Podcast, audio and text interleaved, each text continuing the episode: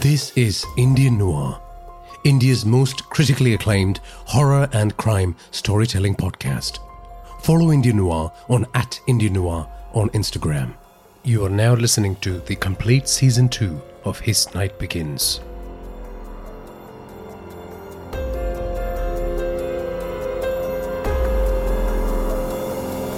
Virat made two stops on the way to the Iyer and Sons depot.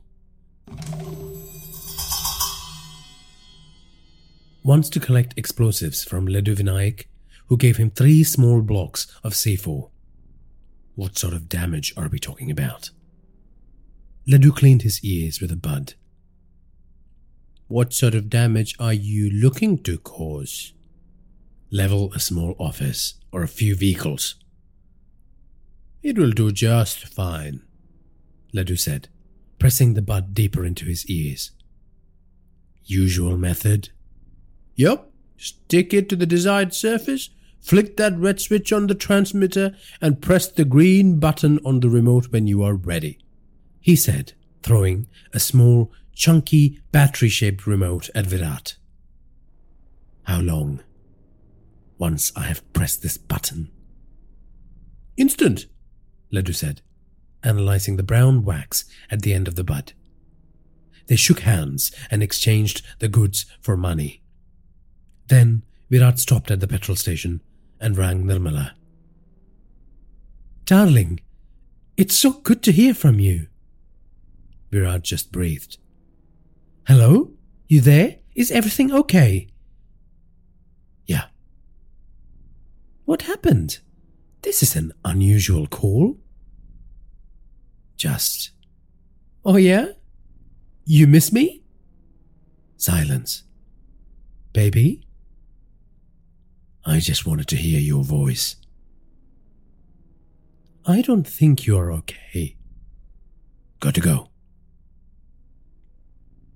Virat bought a Diet Coke and some chewing gum and filled up the Jeep. Then he opened the boot and looked at the long rectangular case. It had been a while since he had used an M16 rifle with a scope. Earlier, a quick call to Ramalingam Chettiar yielded some information on the proprietors of and Sons, father-son transport barons Naresh and Ramesh Iyer. The Iyers were feudal landlords. They had been so for nearly a century. They owned almost a quarter of the grazing grounds in the state. They were in cattle trade, the palm oil business, and also ran a transport company. Chettiar told him that they were suspected of using their trucks for illegal arms trade, transportation of criminals, and aiding sex slavery rackets. Virat was hoping he didn't have to use the rifle. He preferred close kills, but he also believed in being prepared and getting the job done because the Iyers seemed like people who would have hired guns protecting them.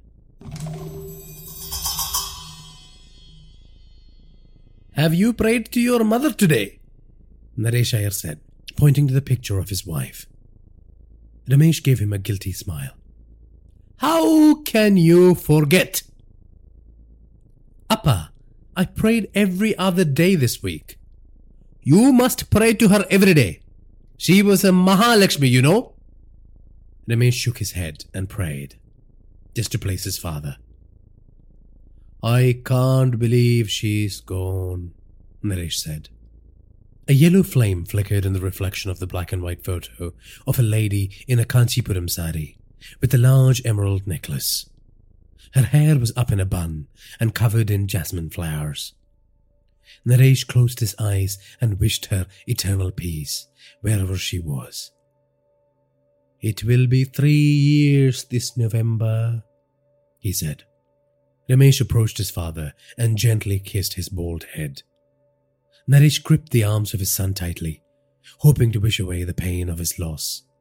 He had met his wife at a Carnatic music concert in Tirunelveli. She was singing Kalyani Raga from the stage in a yellow sari. Naresh Iyer lost his heart to the voice. He waited for her backstage and asked her to write down her address on a piece of paper. Naresh always liked to joke to his son that she was not at all shy to provide details. I walked straight into her house and asked her father for her hand without batting an eyelid, he used to say with a laugh. She had given him 33 years of marriage that was blissful and memorable.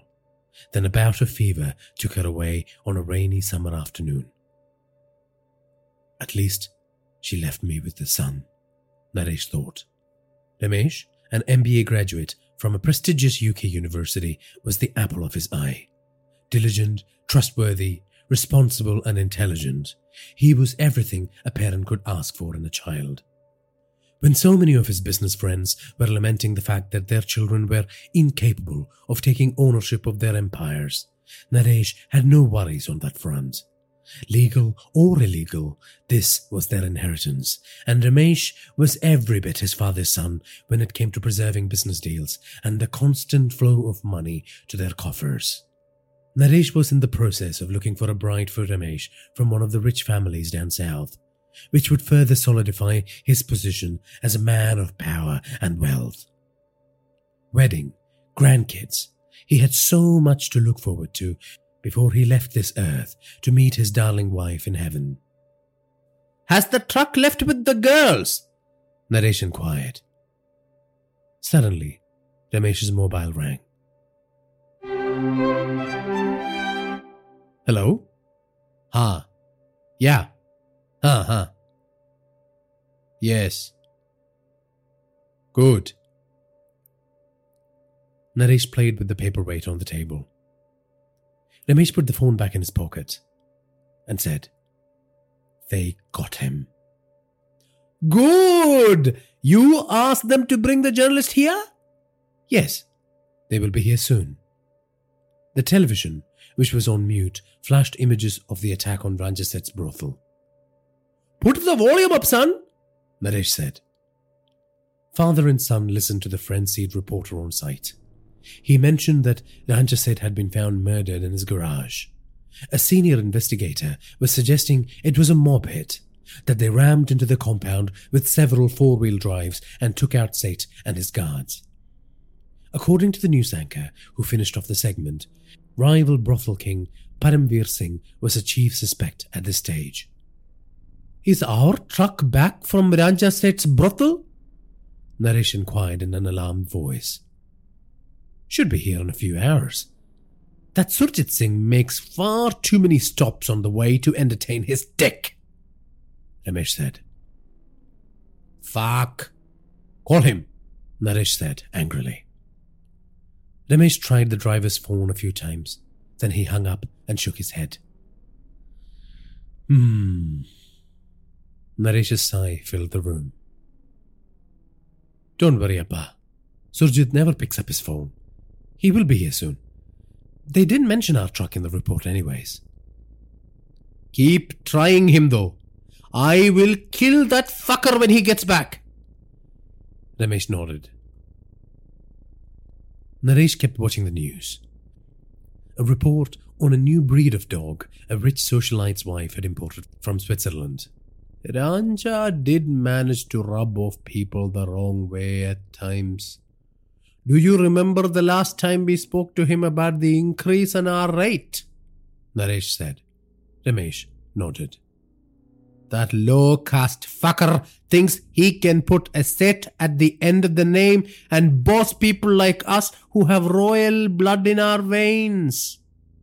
He was a tad offensive about the whole issue. Ramesh agreed. I wanted to put a bullet in his head right there. Ramesh laughed at his father's temper. Stop laughing. I was going to end our business with that untouchable anyways. We have other players who are willing to pay more. So good riddance, I say. Naresh spat into a copper vessel next to him. Well, at least he wasn't killed in a police raid, Appa. As long as our business is safe. I want you to get a few more guards, though, as a precaution. Yes, father, Ramesh said.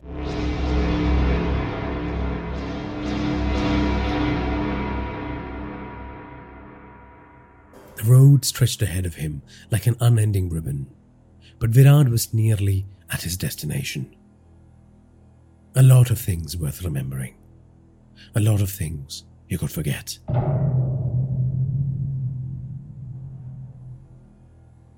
Diwali, 10 years ago.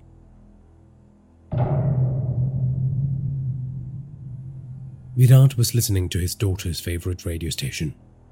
He was driving home with the two kids in the back. The kids always used to sing along on long drives. A woman in a large sedan cut him off, causing him to nearly swerve onto oncoming traffic. Hey! he shouted at her. The cars in front of her came to a stop at the lights. He was in a foul mood already.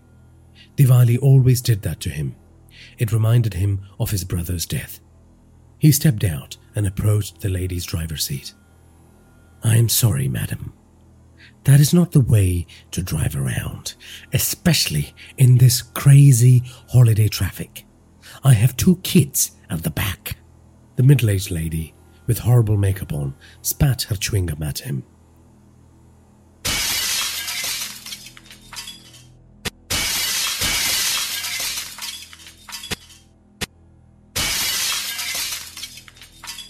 Virat pulled a steel pipe from the median and smashed in the glass of the lady's imported car. The woman sat in her car, screaming her head off. Then he got back in his car and drove off. The kids were gently sobbing in the back seat. Shut up, or I will give you a reason to cry! He turned around and shouted at them. When they got home, the kids ran to Ravina and told her what happened. What is this, Virat? In public? In front of your kids? Why can't you control yourself? Virat, who was sitting on the couch tearing up the special issue of a news magazine, did not look up. Answer me. What will people think of us? He started ripping the paper noisily. Virat? He stood up and rushed at her and pushed her against the wall. The kids watched on with terrified eyes as Virat grabbed their mum by her neck. Do not lecture me on how to conduct myself in public. The kids cried. Why don't you just kill me and the kids? Ravina said tearfully.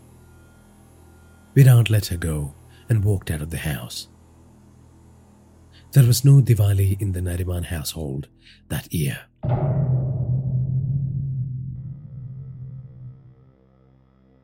Naresh Iyer had his son and one of his goons tie the journalist to a pole in the warehouse.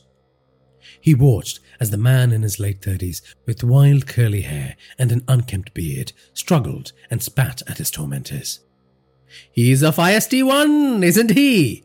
Naresh commented. Yes, Appa, Ramesh said. Naresh got up from his seat and grabbed a tire iron that lay on a nearby table. I had warned you to stay out of my business.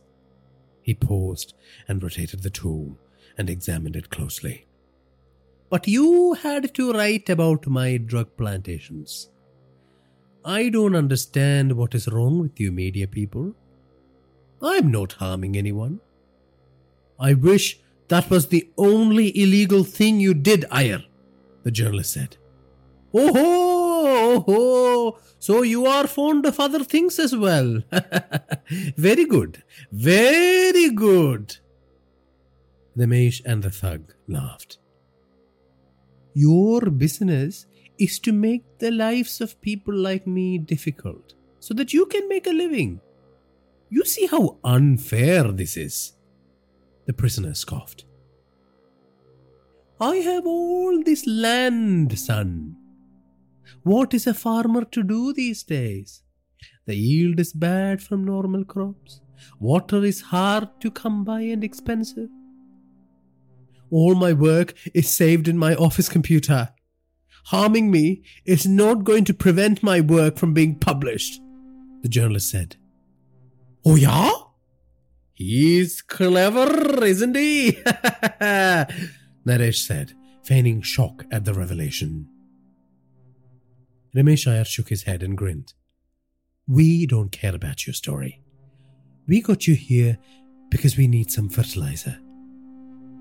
What? The journalist asked. Naresh swung the tire iron into the journalist's kneecap. He screamed in pain. A loud sound outside. Ramesh looked around in surprise. Did you hear that? The thug shook his head. Naresh was too focused on the interrogation. Sorry, let's even it out. He broke the other kneecap as well with a sickening crunch. The journalist vomited. A wet stain spread down his pants. The journalist had passed out. Wake him up, Naresh instructed. The thug poured some water on his face and slapped him a few times. I want him to be awake when I split open his head, Naresh said. The journalist opened his eyes partially and mumbled incoherently. Rotting human body makes for a fine fertilizer, son, Naresh said as he brought down the weapon on the journalist's head, splitting it open like a ripe fruit. What is that? I heard it this time, a thug said. Appa, that sounds like a gun, Ramesh said. Don't stand around here! Investigate, you fool! Naresh roared at the guard. Ramesh pulled out a handgun and prepared to step out. No, no, no, no, no. You stay here with me, Naresh said. When the guard exited, both father and son headed for the office.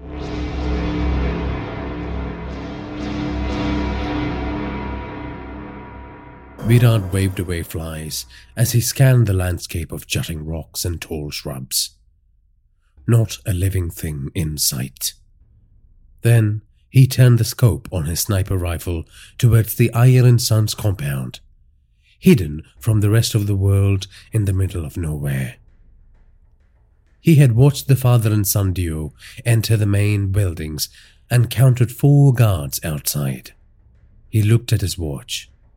It was ten minutes past five. The sun would be setting in an hour.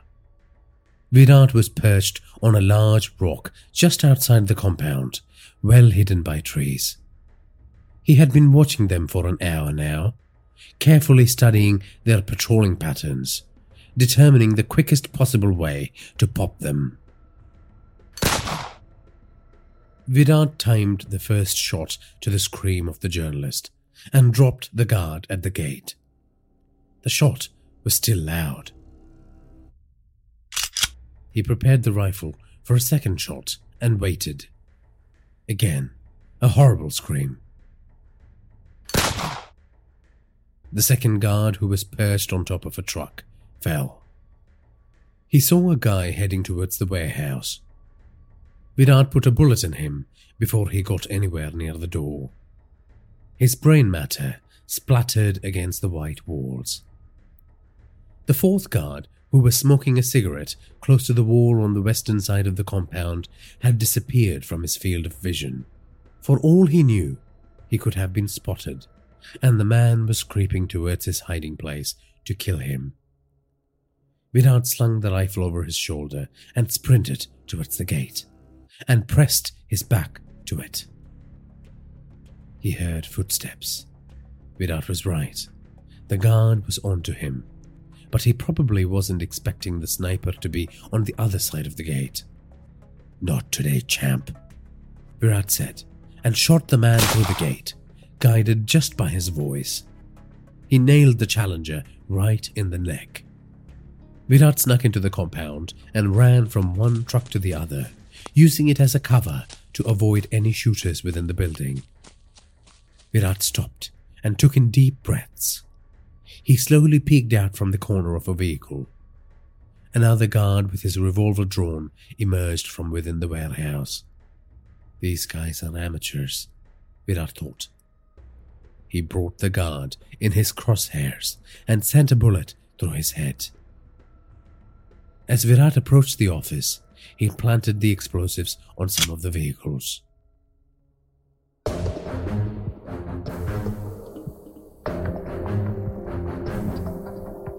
Appa, who could it be? Police?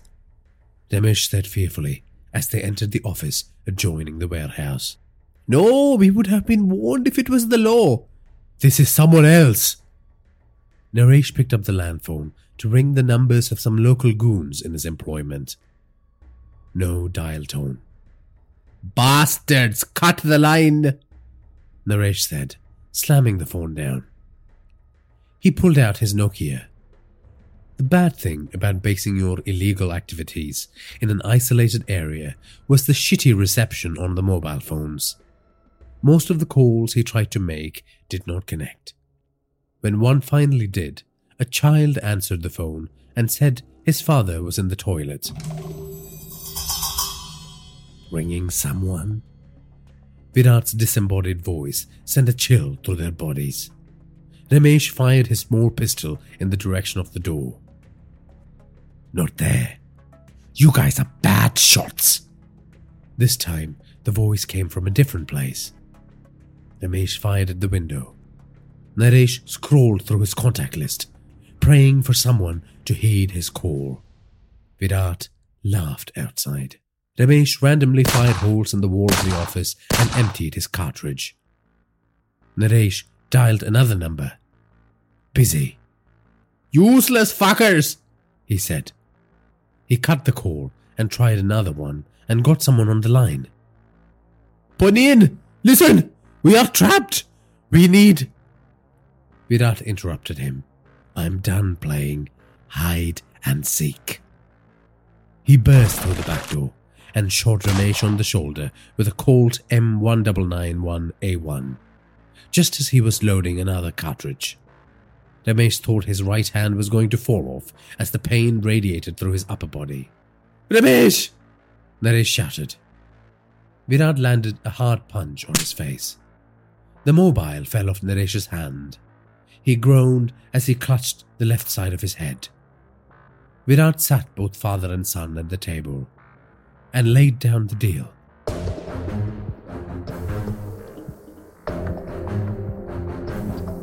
I will let your son go if you tell me where I can find Sai Kali Bhakt. He is somewhere in Nepal. I don't know where exactly, Naresh said. His voice was devoid of any ancestral pride or the arrogance of his wealth. He knew the killer meant business.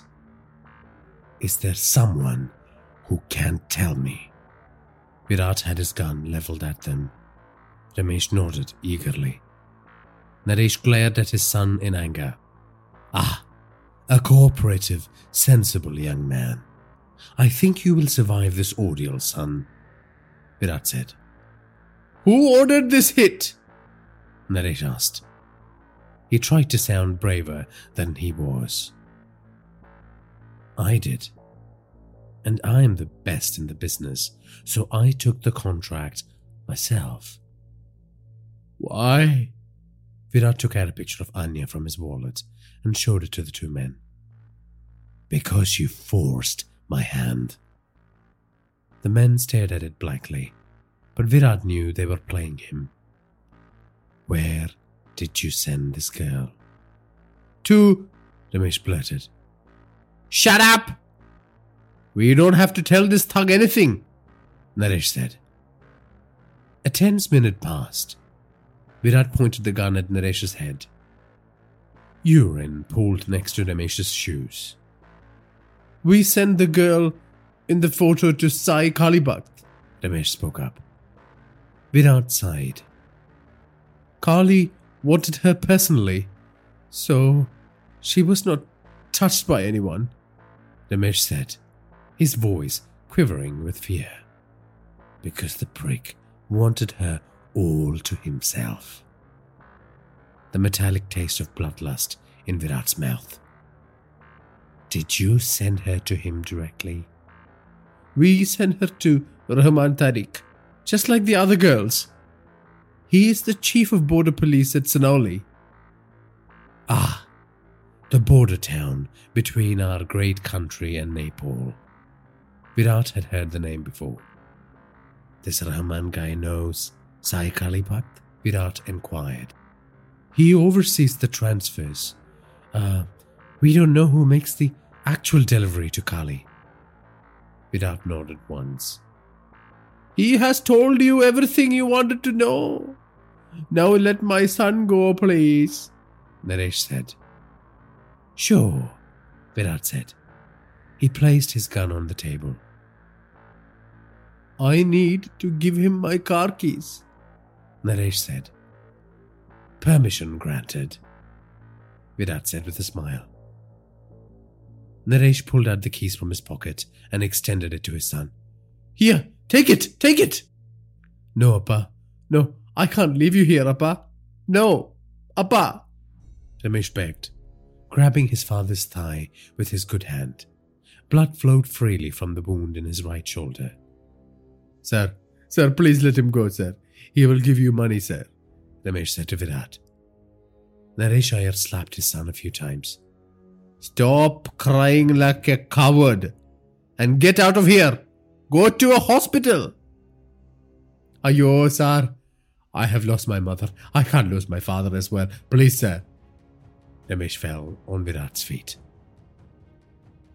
Shut up, you fool, and go before he changes his mind, Naresh said. Ramesh stopped abruptly. Go on, son, Virat said.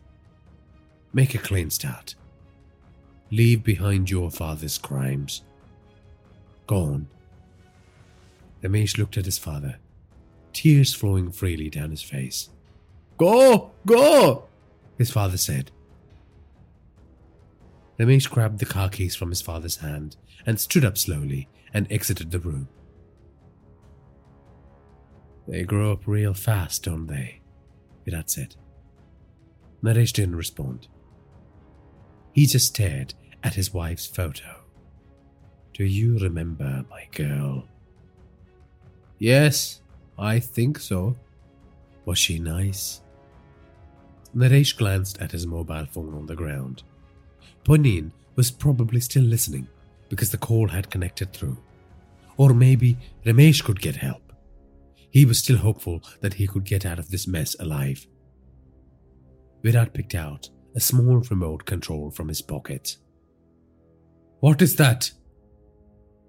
Virat stood Naresh up and dragged him by the collar out of the office and asked him to climb inside one of the trucks. What are you going to do to me? Naresh asked.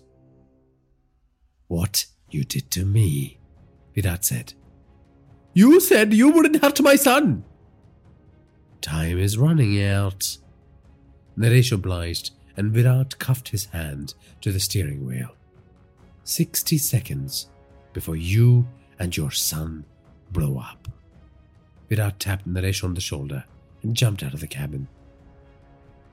What? What are you saying? Virat ran from the compound as fast as he could.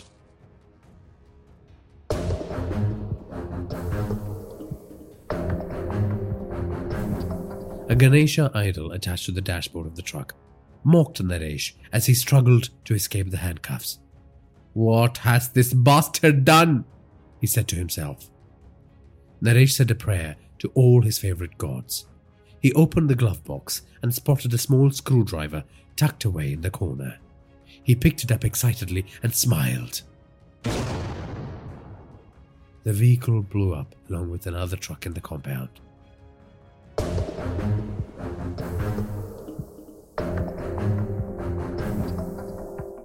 Ramesh Iyer had barely managed to describe his father's kidnapper to the Gunda Punin Girida on his mobile as he was driving recklessly on the dirt road that led away from the warehouse to the highway when his Mercedes Benz blew up.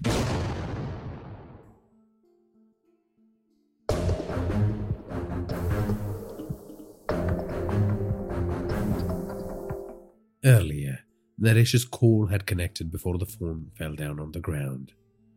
Punnin Girda, Naresh favorite muscle for hire, had listened to the conversation between Virat and his two captives.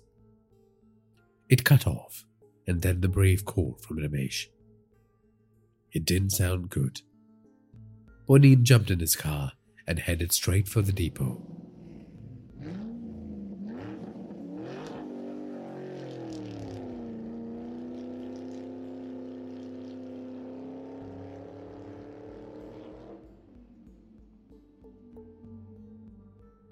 He could see the smoke rising from the warehouse from miles away. He had a sinking feeling that his employers hadn't made it out of the situation alive. He was about to turn left into the side road that led to the truck depot when he saw a Jeep Wrangler driven by a tall man with a shaved head exit in a hurry. Punin decided to follow the Jeep Wrangler.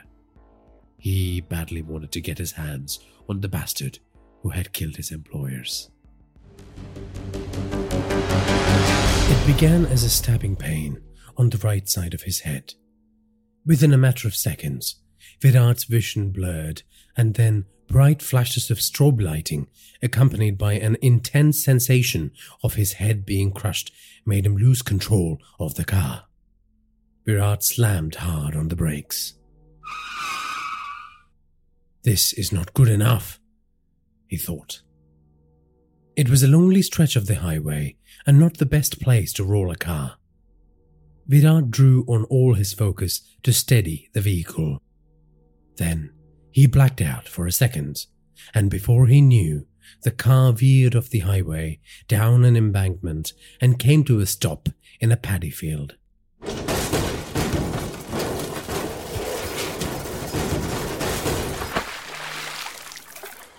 The front of the car crumpled slightly at the impact, but otherwise it was intact. Virat sat in the Wrangler for a while, hands on his head. The smell of wet mud and rancid water made him sick.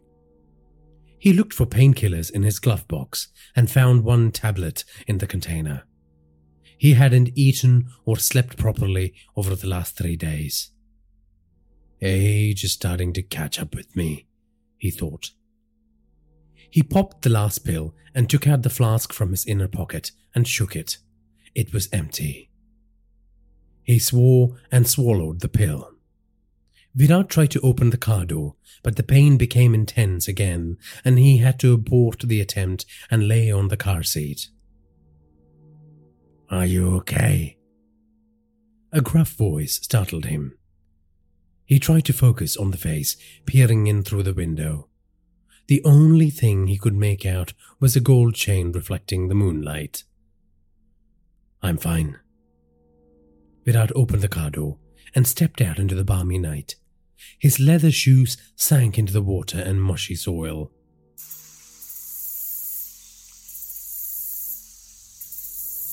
Crickets and frogs orchestrated a cacophony of night sounds.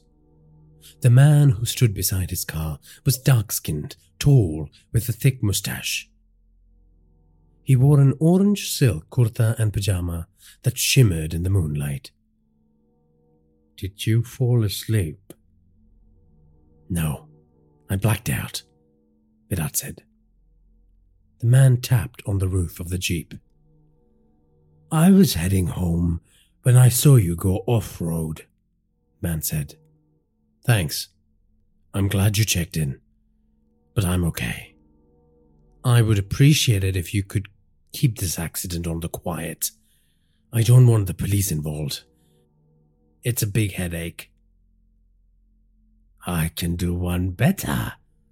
I can send you in a coffin back to where you came from, the man said. Virat didn't hear him clearly, and he did not see the punch directed at his sternum. Punin's hard gold rings embossed on Virat's skin through his shirt. Virat reeled back in pain and sat down on the mud. Somewhere, two frogs were having a croaking competition. Virat did not envision dying in a place like this. Punin struggled forward through the mud and picked Virat up and this time smashed his fist into the side of his head. Then he reached inside Virat's jacket and pulled his gun out and put it in the back of his pajama. Punin turned Virat around and smashed his face into the mud. Virat tasted the fertilizer laden soil and water and nearly vomited. Punin let him go and stood back. Virat sat up.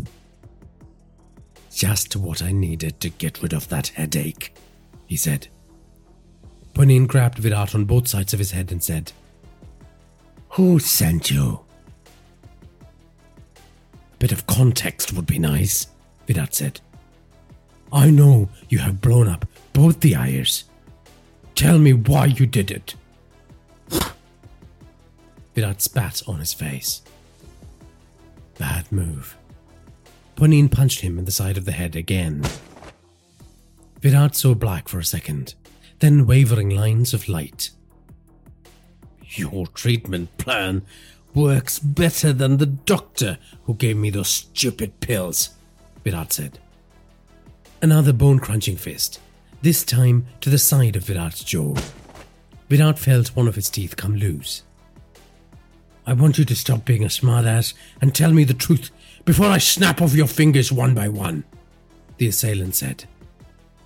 That last punch and the pain of his teeth falling out gave Virat a moment of clarity. And he remembered he had a penknife strapped to the inside of his left leg. Punin grabbed onto Virat's collar and tried to pull him up. But Virat was not an easy man to lift, and the goon grunted as he tried and failed again and again. Virat used the opportunity to whip the blade out and stab the man through the side of his knee. The man let go of Virat. Punin fell on his back with a splash, clutching his injured knee. Virat stood up and rocked on the spot for a moment, blinking rapidly and breathing deep to focus clearly. The man was now reaching behind his back. My gun, Virat thought. Virat leapt on the man and pressed his thick forearm against the man's windpipe. The man's right hand was trapped behind his back now, and he was unable to pull the gun because of Virat's weight on him. He started to claw at Virat's face with the free hand. Virat felt the goon's sharp nails draw blood. He then thrust the blade into his opponent's neck and chest repeatedly till Punin stopped moving.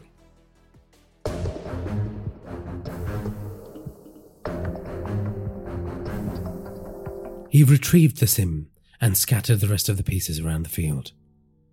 Virat's face was a bloody mess.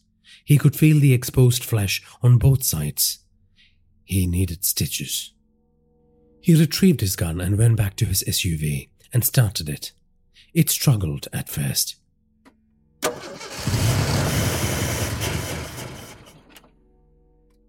Come on. Come on, Mary John. He was sure that with a bit of coaxing, his four wheel drive Wrangler was going to comply. Virat's head was clear now. No pain. The punches sure helped. The engine rumbled to life. He reversed up the gentle slope of the embankment. His attacker's hatchback was parked at the top. He maneuvered the car around it and parked in the front. He sat there silently listening to the night, taking deep breaths in. Then he opened the dashboard, took out a detonator, extra explosives, and a copper wire. He exited the car and placed them in the front seat of his assailant's vehicle. Then he got back in his car and sped off in search of a motel.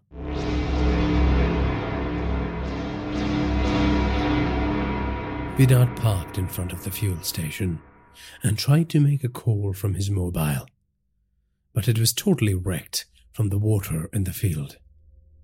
He went to the outside toilet and checked his face in the mirror.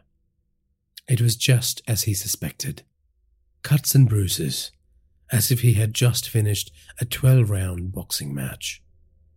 He washed away the blood, and when it kept bleeding, he pressed paper towels on it and held it there. He tried to wipe away the dirt and grime on his clothes, but it was of no use because the thick mud from the field stuck to him with a vengeance. He didn't want his face on the petrol station's security camera, so he didn't go in. He walked to a motel opposite the gas station on the other side of the highway. It was an old joint with a broken vacant rooms available board attached precariously to rusted metal poles. It didn't even have a name. The clerk, an old lady in a maxi, was fast asleep on her chair. her lips quivering and nostrils flaring as she snored.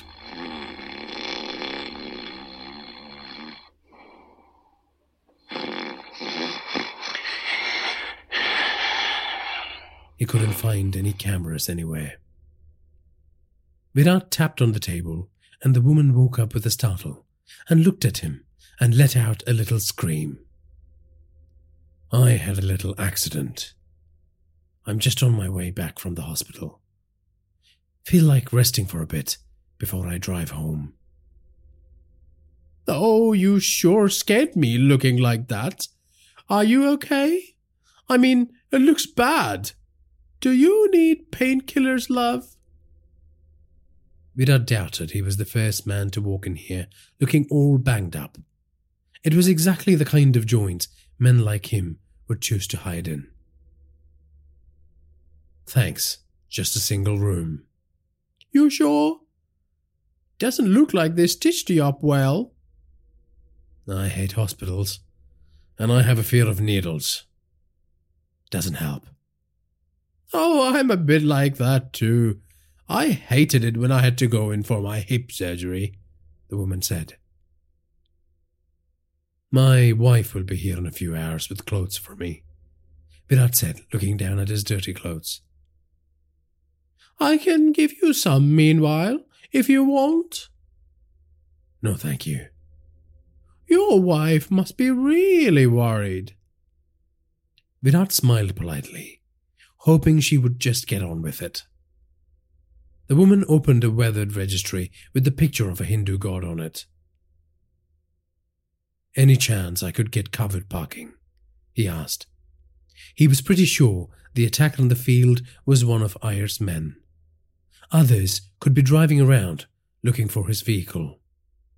We have a garage at the back, but my car is in it. I can pay you extra, uh, okay. Virat made a call to Nirmala from the public phone inside the office. He reached her voicemail. He gave her the address and the room number and told her she will need to bring the medical kit. Then he paused for a second and said, and also a change of clothes. He paid the woman and walked to the parking lot of the motel and watched his car parked across the road near the petrol station to check if anyone was snooping around. When he was convinced the coast was clear, Virat walked across the highway, started his car, and drove it back to the motel's small garage. As he walked to the room, a man smoking a cigarette in the motel's car park whistled to him. Virat stopped. He was ready to pull his piece, if required. You, uh, staying alone? The man asked him. What business is it of yours? Virat responded. The man wore a death metal t shirt and stone washed jeans.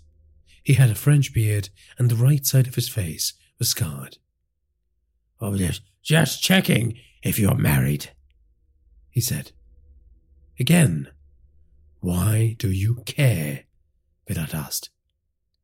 I, I, I can organize some entertainment for you. Like what? Ah, uh, uh, girls, I have some young ones, if that's your taste. How young? Virat growled. The man looked around. He was spooked by Virat's tone. Oh, oh, oh nothing, no, nothing, forget it. The man skulked and exited the car park and crossed the highway hastily.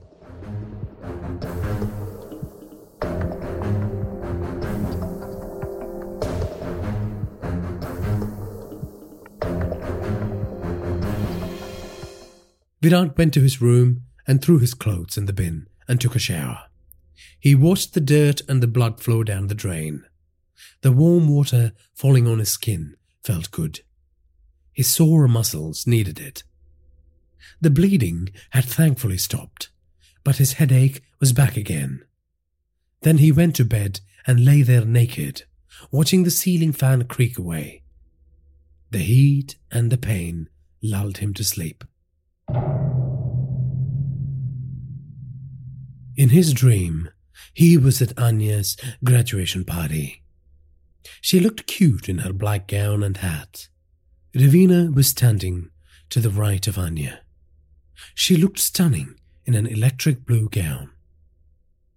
Where is your brother? Virat asked Anya. There he is, she pointed. Praveen was in a corner, shooting up drugs into his vein. Virat lost his cool. He shouted at his son in front of the guests. Ravina, who was cheerful and chatty till then, made an angry face at him and walked out. Ravina, why are you being angry at me? He followed her. She exited the room and slammed the door behind. Virat raced to the door and turned the knob repeatedly, with all his strength, but couldn't open it. You spoilt brat, he said, turning around. But his father had replaced his son.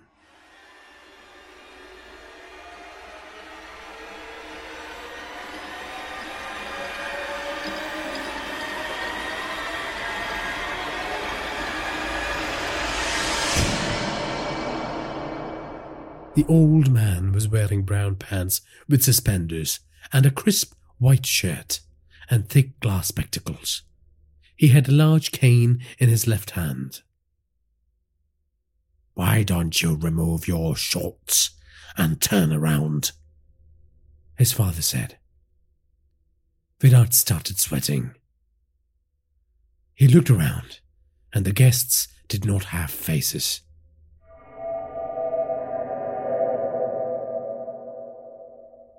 Anya stood in front of her cake fearfully.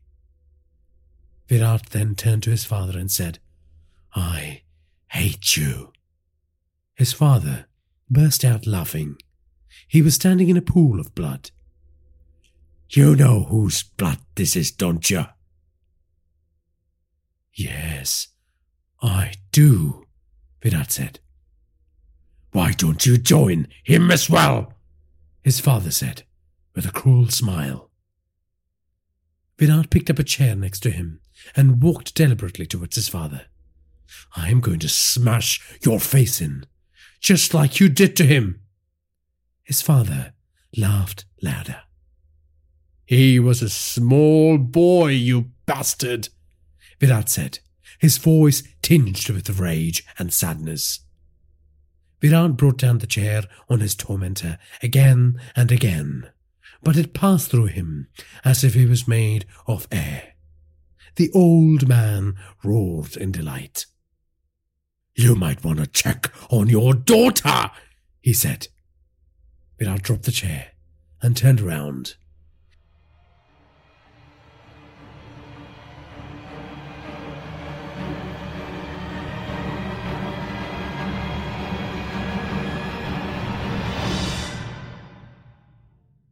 He found Anya's severed head on the cake. A lighted candle was burning on top of her head. Virat tried to scream, but he couldn't. The people around him dissolved into darkness. A cold fear gripped his soul.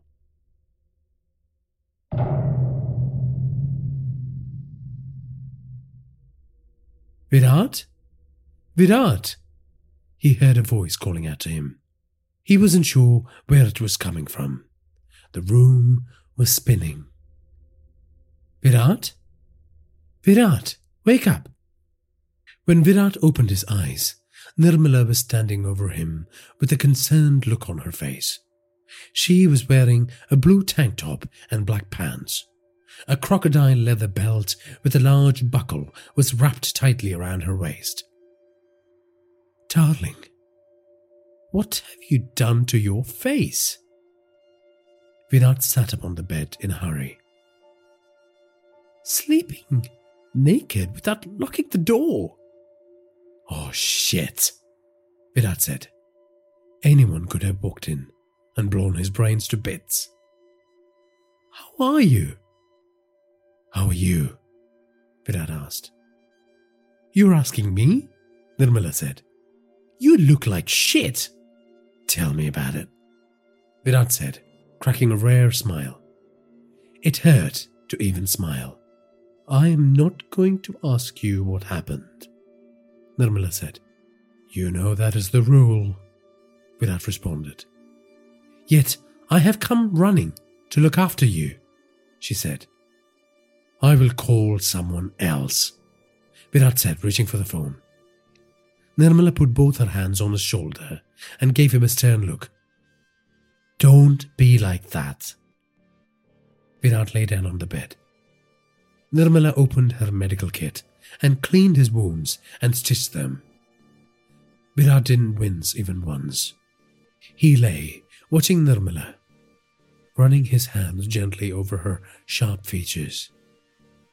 Do you have any ice in the fridge by any chance? she asked. Virat nodded. He headed to the windows and checked the surroundings for any activity. Quiet, nothing unusual.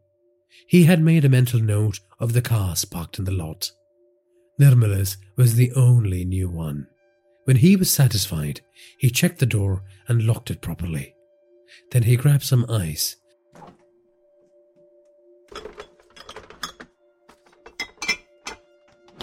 and wrapped it in a thin towel and pressed it against his face. Look at my bag, Nirmala said with a smile. Virat found a small bottle of Jack Daniels.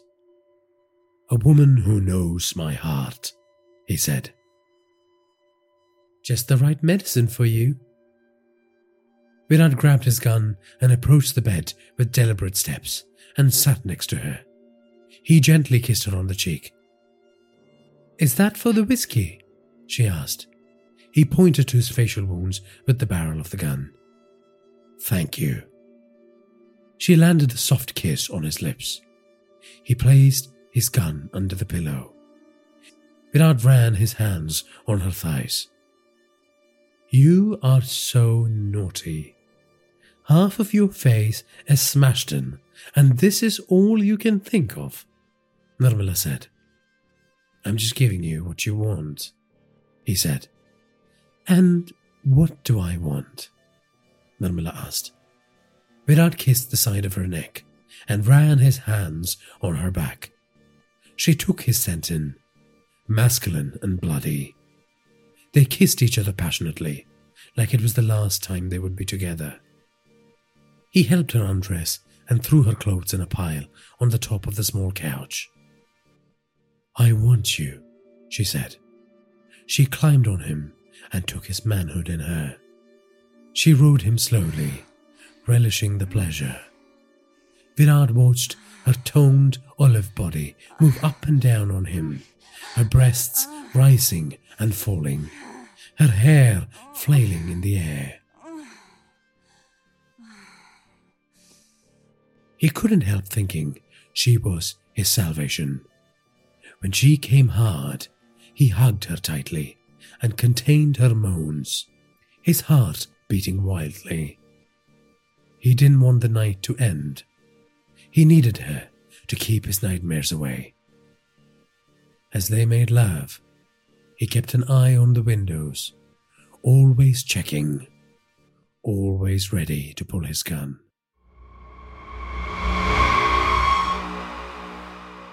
Gulab got the feeling that the brothers were leaving her alone because she was a gift for Kali Saab. She knew this because the elder brother recounted stories of what they did to women they transported. The younger one giggled as his brother pointed out spots where they parked and gang raped the girls before throwing them back in the van. They did not speak to her directly. She was merely cargo they were transporting to a customer, an inanimate object. They drove for two days through winding and steep roads, stopping occasionally to eat at roadside dhabas.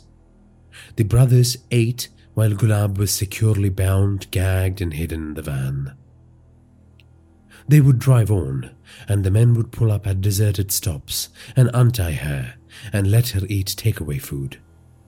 They would then tie a leash to her neck and lead her into the bush to let her do her business. This must be what it's like to be an animal, she thought. Gulab slept or pretended like she was sleeping most of the way. Once she saw the younger brother watch her intently. She didn't want to imagine his lurid thoughts. When she did sleep, her nightmares were full of his ugly grin. She would wake up every time the van hit a pothole.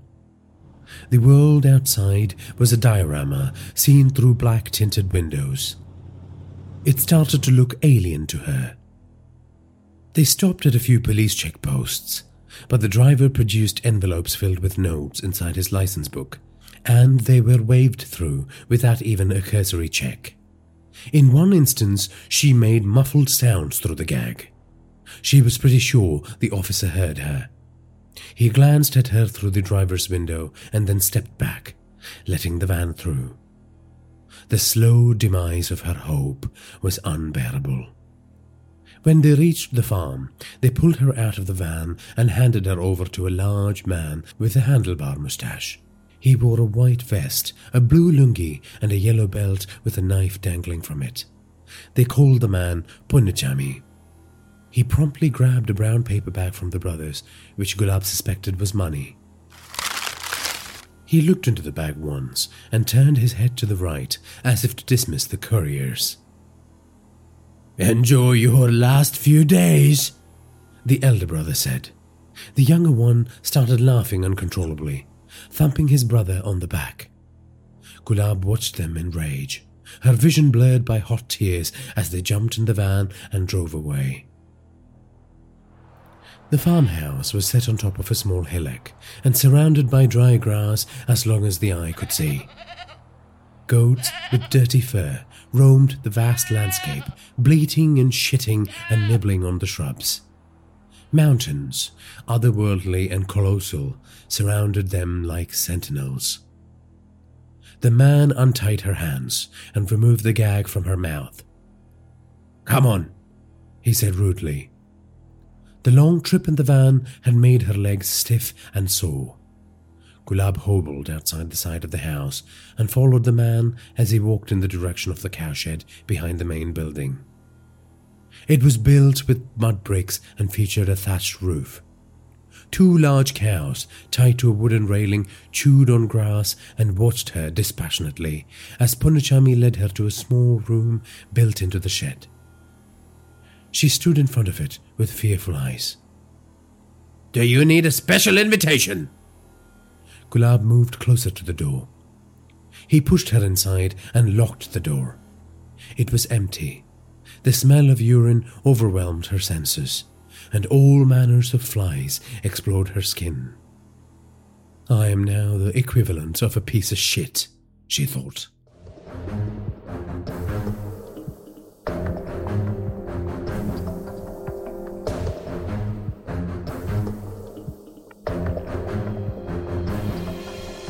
Senali was a sprawling border town with dirty concrete blocks, cattle markets, street vendors selling smuggled goods, and dirt roads.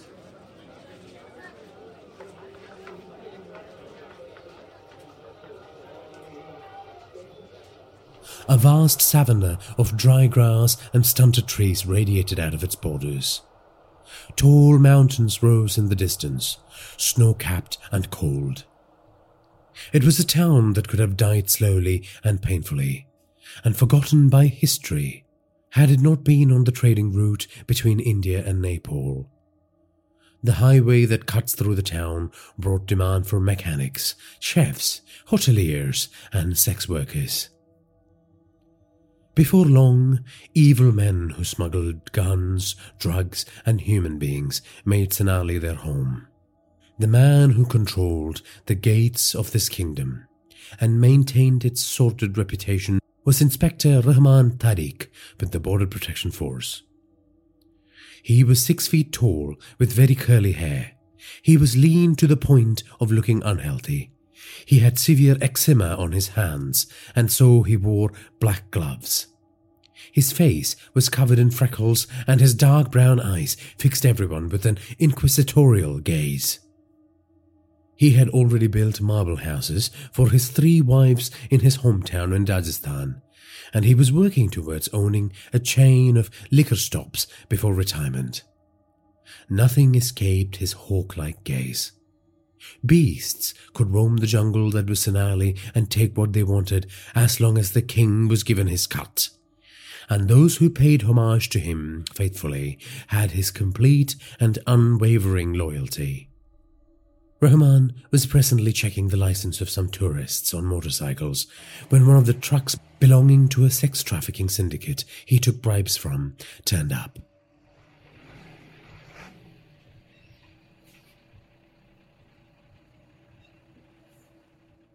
Ask them to pull up next to the tree, he instructed Constable Govindan Nair, a man from the old school of honest cops Nair was a middle aged father of two with an early onset of arthritis that had left him limping. He had worked with Rahman for the last five years. He detested his boss's corrupt ways, criminal activities, and mistreatment of staff. Nair had complained to the Internal Affairs Board several times, anonymously, but refused to go on record because he knew of Rahman's influence with the criminality. He had heard of several instances where people who crossed him or threatened to expose his criminal activities had ended up at the bottom of a ravine. And there were several in this part of the world. He had two kids to feed. He was no good dead to them. Rahman walked up to the driver's side of the truck and looked up at the skinny 17 year old at the wheel. Take the truck to my quarters, Rahman said. But Sab, I have to get the stock to Chandan's in a couple of hours. Chandan's was an anything goes brothel across the border, specifically catering to sick fucks. Needless to say, the girls who passed through the doors never returned. That is what the guy who drove the last load said as well, and I let it go. Once in a while, I do like my treats. Your bosses know about this, Rahman said, scratching his hands. But we pay you well, Sahib, the driver said with a stupid grin.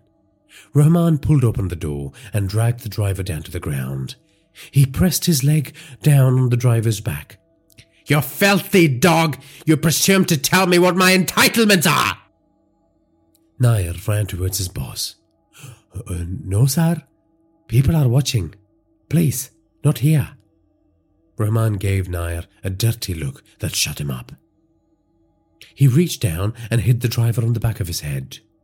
The other motorists watched in horror as the man cried out in pain. Rahman picked him up by the collar and said, If you don't do as I say, I will pour petrol over you and burn you in front of these people. And you know what? No one will dare come to your rescue. The driver nodded vigorously, tears streaming down his cheeks. Nair, drive me to my cottage. I need to inspect the goods closely. Rahman flashed him a smile. Nair grimaced and shook his head. He started the department jeep and pulled up beside Rahman, who was busy giving instructions to the officers. I want you to collect a minimum of 50,000 rupees per officer every hour.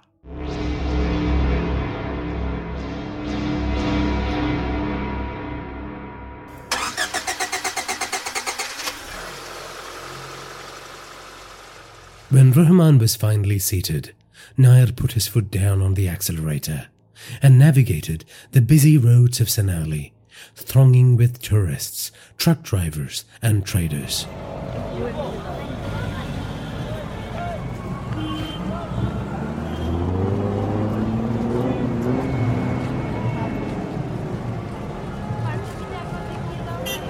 He drove up the steep hill on the eastern part of the town, where many of the richer residents owned houses.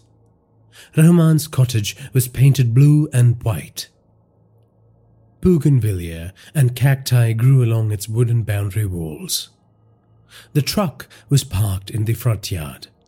The young driver was standing at the rear of the truck, his arms folded in reverence. Rahman jumped out of the jeep. He approached the back of the truck like a ravenous wolf. Open it, Rahman said. The driver slid the steel lock to the side and swung open the back door. The inside of the truck was painted white, and four young girls lay unconscious on tiny mattresses. Horse tranquilizer? Rahman said. Sometimes they get a bit too rowdy, Saab, the driver said.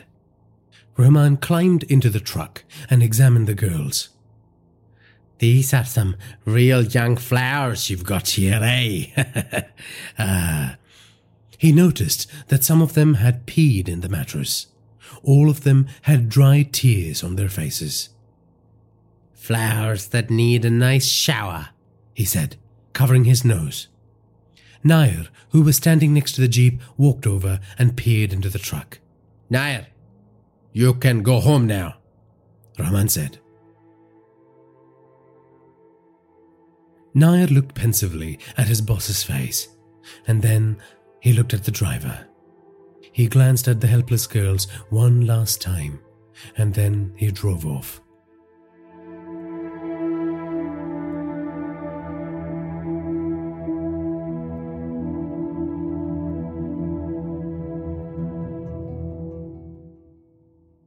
Rahman bent down and lifted the girls' clothes and examined them one by one. This one, help me bring her into the house, he said to the driver while pointing at one of the girls in a red maxi. The driver climbed up and helped Rahman move the girl to his bedroom at the back of the house. Her long flowing hair trailed on the floor as she was taken in. When she was on his bed, Rahman asked the driver to leave. Wait outside, I will try not to take long. Okay, Saab. When the driver left, he slowly spread her legs, drooling with excitement. Govindan Nair parked the vehicle at the foot of the hill and watched Rahman's house. He pulled out the photo of his two little girls from his wallet. He pressed them on his forehead and started crying.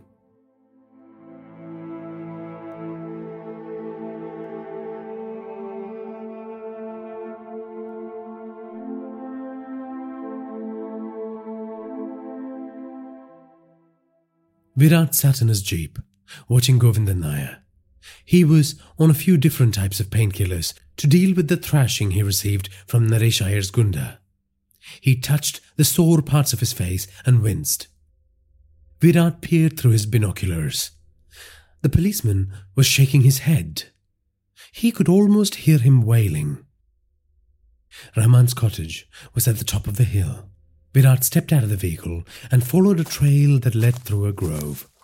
A quick climb, and he reached the wooded area behind the house. The truck driver was leaning against his vehicle, smoking. Virat quietly approached one of the side windows and listened. He could hear Rahman grunting away. The window was slightly ajar. Virat peered through the gap and saw Rahman raping a young girl who was unconscious. He pulled back in disgust and gritted his teeth. Virat wanted to kick open the door and go in and finish the monster. But he needed Rahman to answer some questions. That, and he wanted to save her, killing the man. He sneaked back to the jeep. Govindan Nair was gone when he got there. So that's why you were crying, he thought to himself. A man with a conscience. Virat needed Govindan Nair to set a trap for Rahman.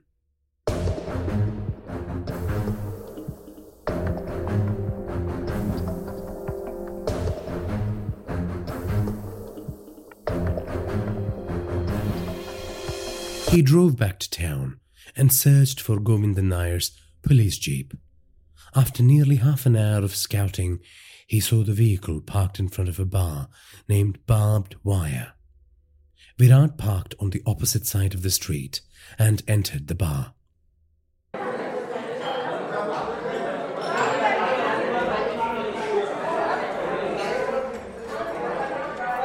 The dimly lit establishment had a counter on the corner and a rack behind it where local brands of whiskey, brandy, and rum were displayed.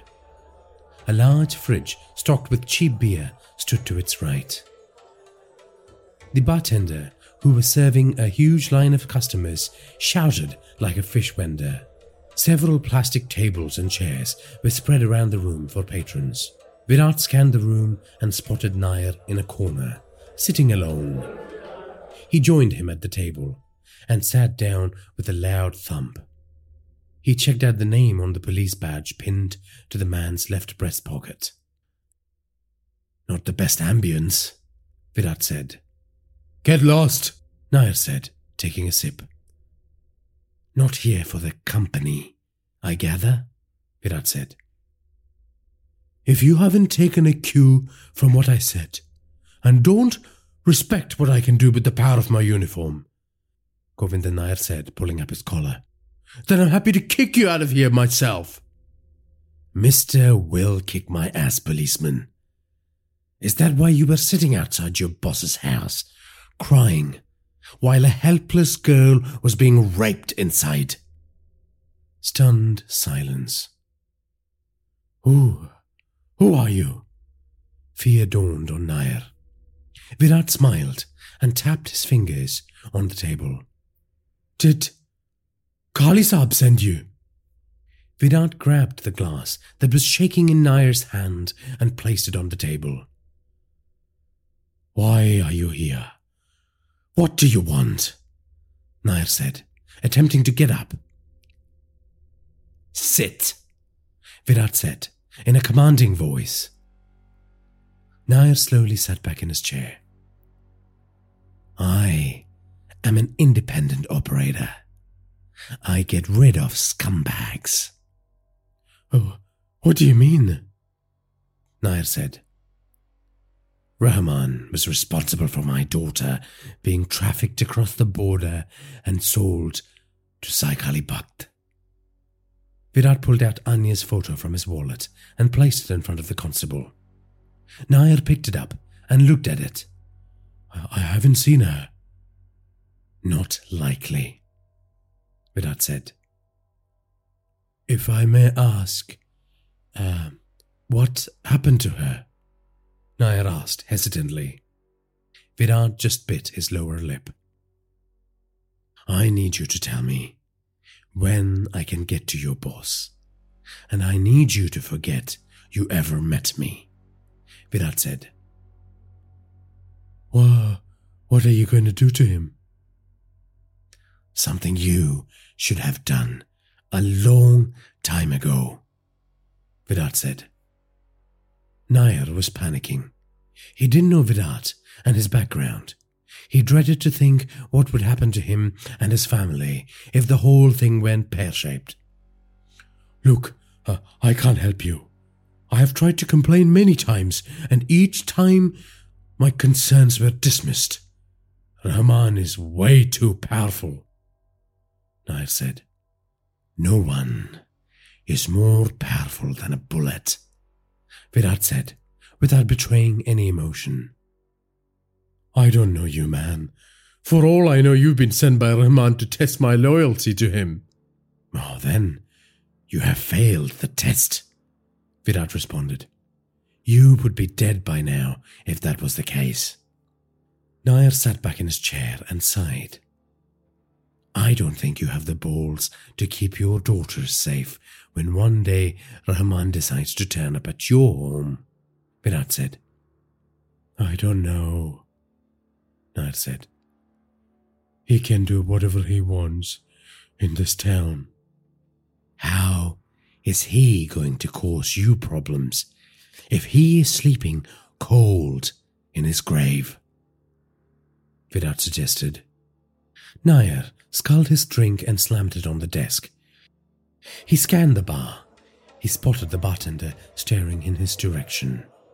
Let's get out of here, Nair said. Virat nodded. They exited the bar, Nair hobbling faster than he normally did.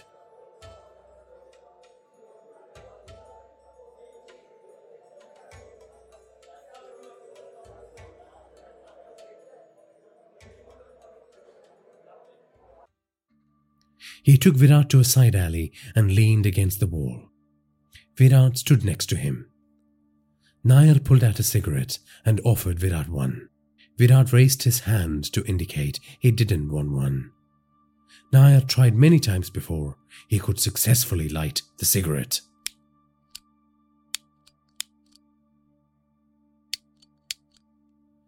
Calm down, my friend, Virat said. Nair breathed the smoke in deeply. He remembered the faces of the women in the truck.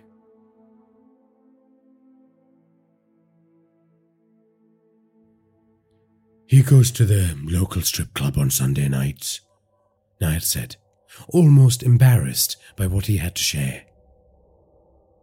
How do you know this? I used to drive him there, but now he prefers to go by himself. He never misses his outing, come hell or high water, Nair said. I will need directions, Virat said. Nair nodded. I want one more thing from you, Virat said. Nair watched his face intently. I need everything local law enforcement has got on Sai Kali Virat said. Ah, this could be very dangerous, Nair offered. You are already down that path, my friend, Virat reminded him. You don't know who you are messing with. Yes, I do. A rotten prick who has been breathing for too long. You're going to take Kali Saab out too? Virat wrote his number down on a piece of paper and gave it to Nair. I want you to get back to me by tonight, Virat said. Then he turned around and walked away into the darkness.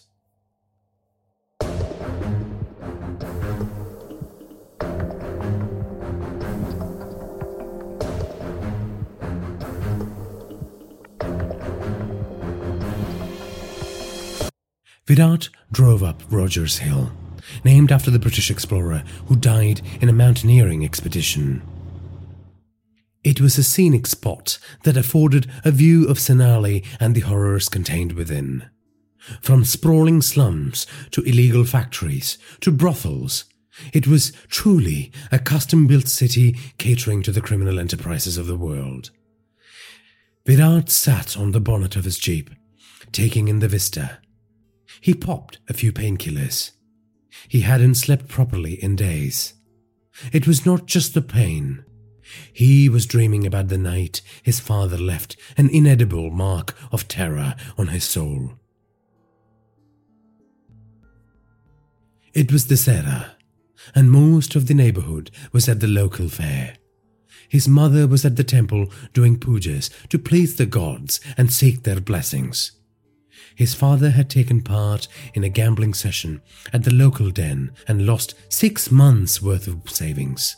He drank for several hours, and by the time he reached home, his anger and embarrassment over the loss had turned him into a raging demon. Virat's mother had asked him and his brother Vivek to stay back at home as punishment for their poor grades at school. They were playing cricket inside the house, and just as he walked in, Vivek slammed the ball into the television set, wrecking the picture tube. Virat's father grabbed the cricket bat of the boy, who was two years older than Virat, and beat him repeatedly on his back and his neck. The boy screamed and shouted for help, and then after a while his body turned limp. Virat had cowered in fear under a table and watched in horror as life ebbed away from his brother's body. Virat then ran for his life because he knew his father would turn on him next. Presently, on top of Rogers Hill, Virat shivered at that thought. The sun was setting over Senali, and the evening air brought with it a chill that crept into his soul. His father had gone to prison for fifteen years and was stabbed to death in a prison fight just weeks before his release.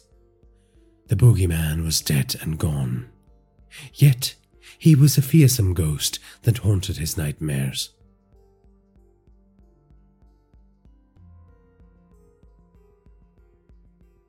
Virat wondered if it was the guilt over the death of Anya that made him dream about the horrible man.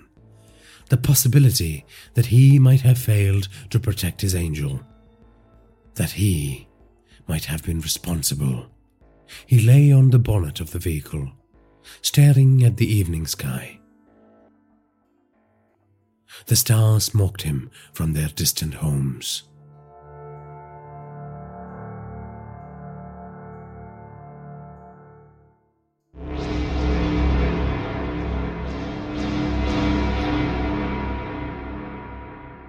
From the files that Nair gave Virat, it was clear that Sai Kali was a nasty piece of work. Once upon a time, Sai was known as Kanchan Parol, born to an Indian father and a Nepalese mother. His father was a cattle trader and an alcoholic who beat his mother to death with a steel rod for a suspected affair. His father then took his dead wife's younger sister as his wife. The young boy not only had to deal with the sad knowledge that his father had murdered his mother, but also watched helplessly as his aunt suffered the same abuse as his mother.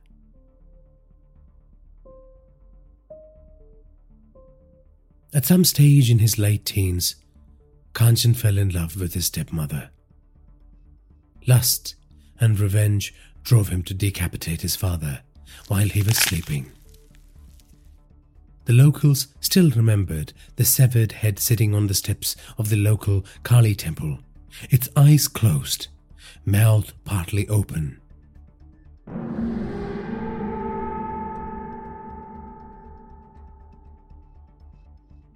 Kanchan took over his father's business and expanded his empire by using cattle to move drugs and joining hands with criminal syndicates to run guns across the border.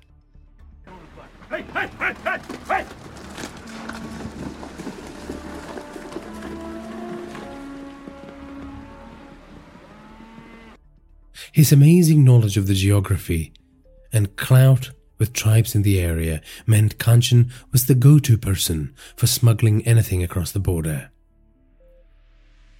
Somewhere along the line, he got a taste for the pagan beliefs of hill tribes and started believing that sacrificing young virgins to Kali would bring him more success and ward off bad luck. A practice he had successfully engaged in over the last 15 years. Kanchan Parol had transformed into Sai Kali Bhakt through a ritual of blood and death. He bought out the policemen, politicians, and judges to become the darling of criminal enterprises around the country. If Rahman Tariq was a king, Sai Kali Bhakt was an emperor.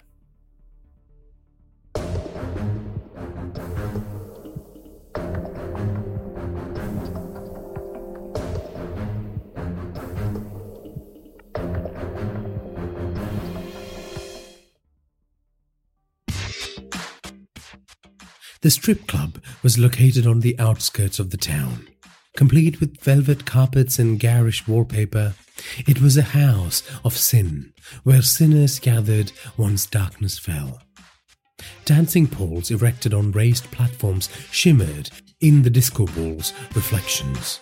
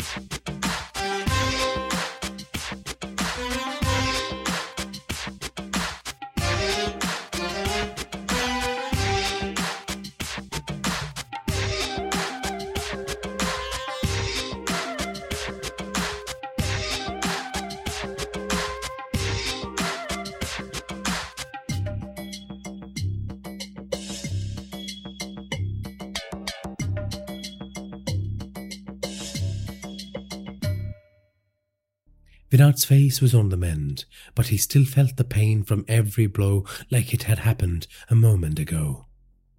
Virat slowly entered the private booth where Rahman was seated, enjoying the company of a bare breasted dancer while sipping on his scotch. He slammed the glass on the table and started fondling the girl's breasts, totally oblivious of Virat. Virat coughed. Rahman squinted in Virat's direction. Who is that? Just a trader with some wares to sell. Name is Charan Singh, Virat said. Bugger off. I'm having a private time with Miss Nikita here, he said, pinching her lower lip. Virat sat on the couch next to him. Rahman pulled his gun out and waved him off. Hooray! Don't you understand what I'm saying? Scott! Scott! I have something you might be interested in, Virat said, dropping Anya's photo on the table. Rahman picked it up. His eyes lit up. Mashallah! What an angel!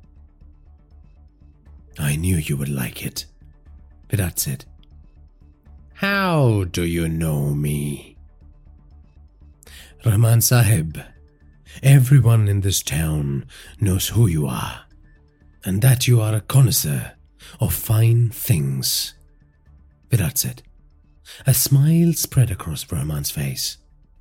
You are not here to kidnap me, are you? Just because I'm new to the business doesn't mean you have to insult me, Sahib. Govind Nair knows me. We've had some uh, dealings, Virat said.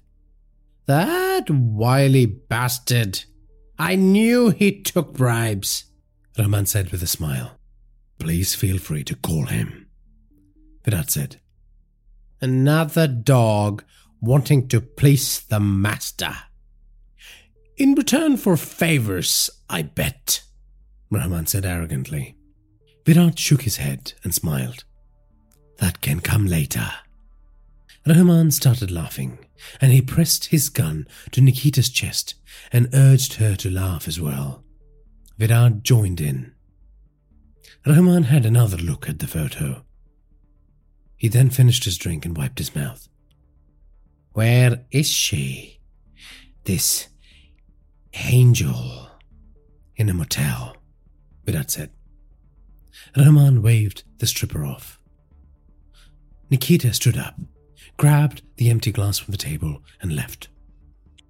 Rahman shook Virat's hand.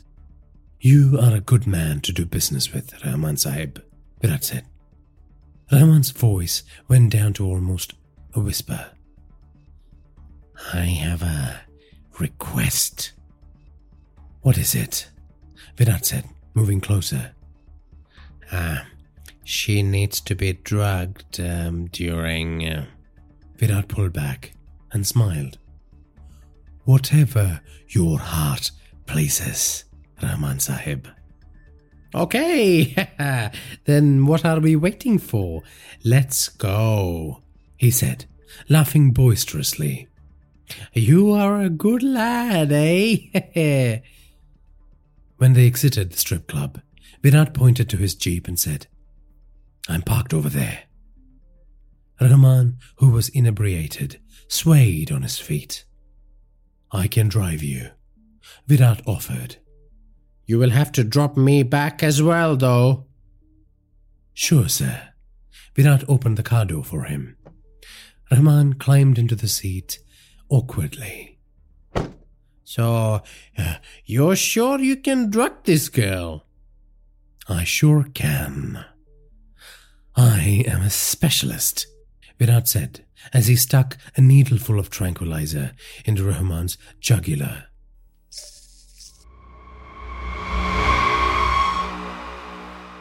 When Rahman woke up, he started blabbering about someone tricking him. He was tied to a pillar inside a brick hut. A single bulb hung from the roof, casting scary shadows around him.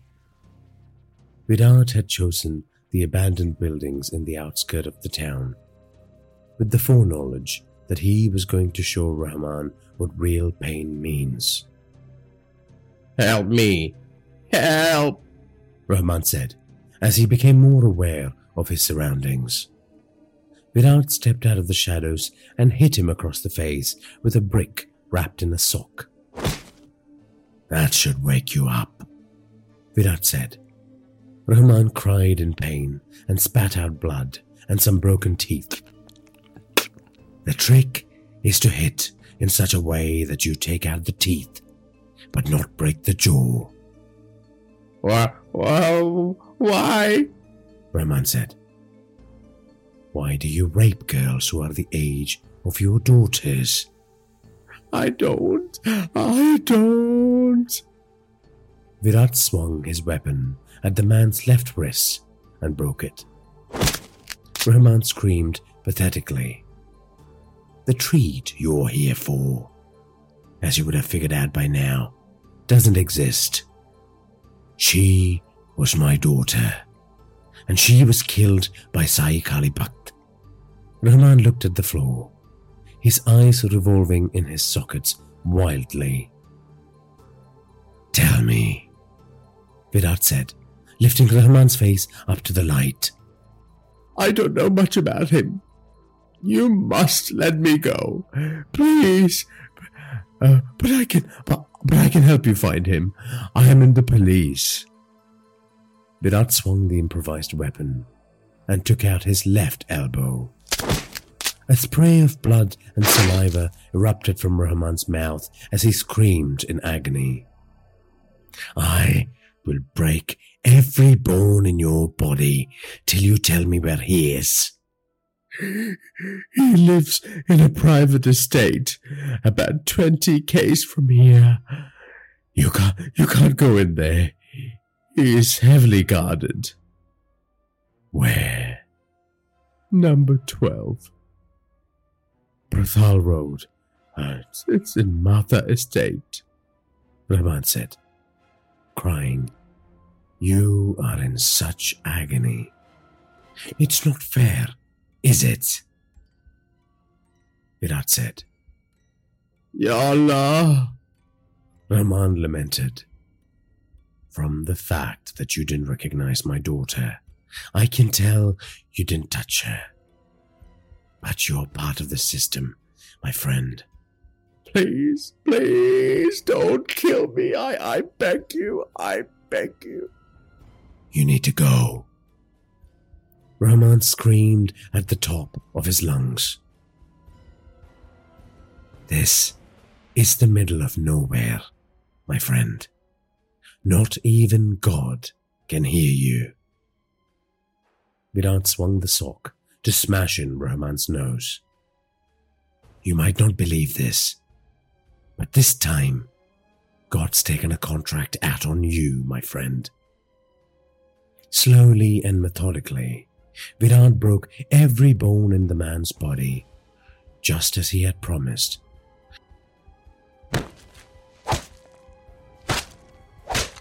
And when he was done, he chopped his head off and stuffed it into a gym bag. Then Virat drove back to the city.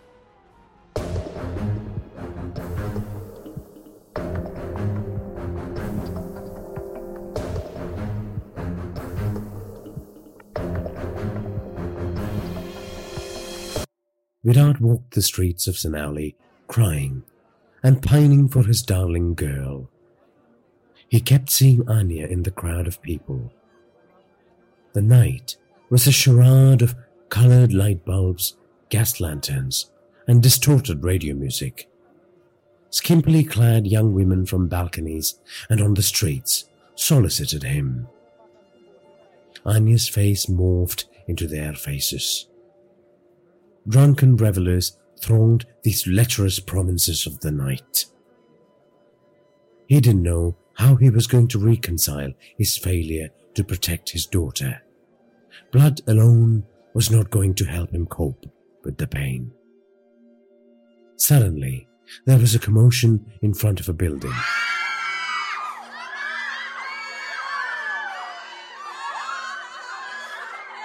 Virat pushed through the crowd, A pimp was beating a girl dressed in a black mini skirt and a yellow bikini top. People gathered around, watching him beat the skinny girl to pulp. Something broke inside Virat. He stepped forward and tapped the man on his shoulder. When the pimp turned around, he punched the man in his trachea and walked away. The man fell on the ground and writhed in agony, croaking unintelligible words. The shell shocked crowd went silent for a minute and then cheered as the injured woman stood up on shaky legs, wiped the blood off her face, and spat on the pimp and kicked him in the ribs. Virat eventually ended up in a bar and drank whiskey till he could forget Anya's face.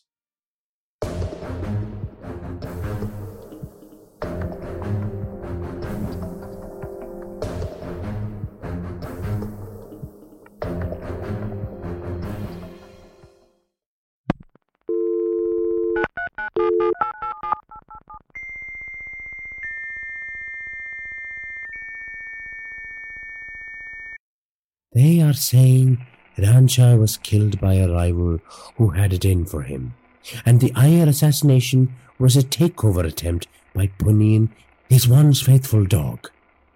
There was another death too, a supplier and his wife, and no one seems to have noticed, the informant said. The phone line crackled and cut out every few minutes. Too many coincidences, Sai Kali Bhakt said. These things happen in our business all the time. The curse of the crooked and the greedy. I would still be cautious. I appreciate the advice. The boss is very happy with your work.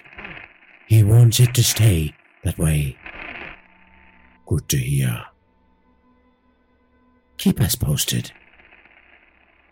Sai Kali Bhakt threw the phone on the couch and picked up the piece of paper on the coffee table.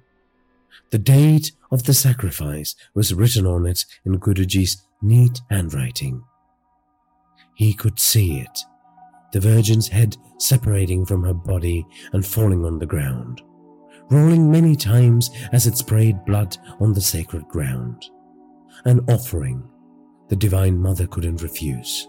The very thought of it filled him with confidence, and the dread he felt after the phone call slowly dissipated. Ma Kali would never let him down. She was his iron shield, his impenetrable armor.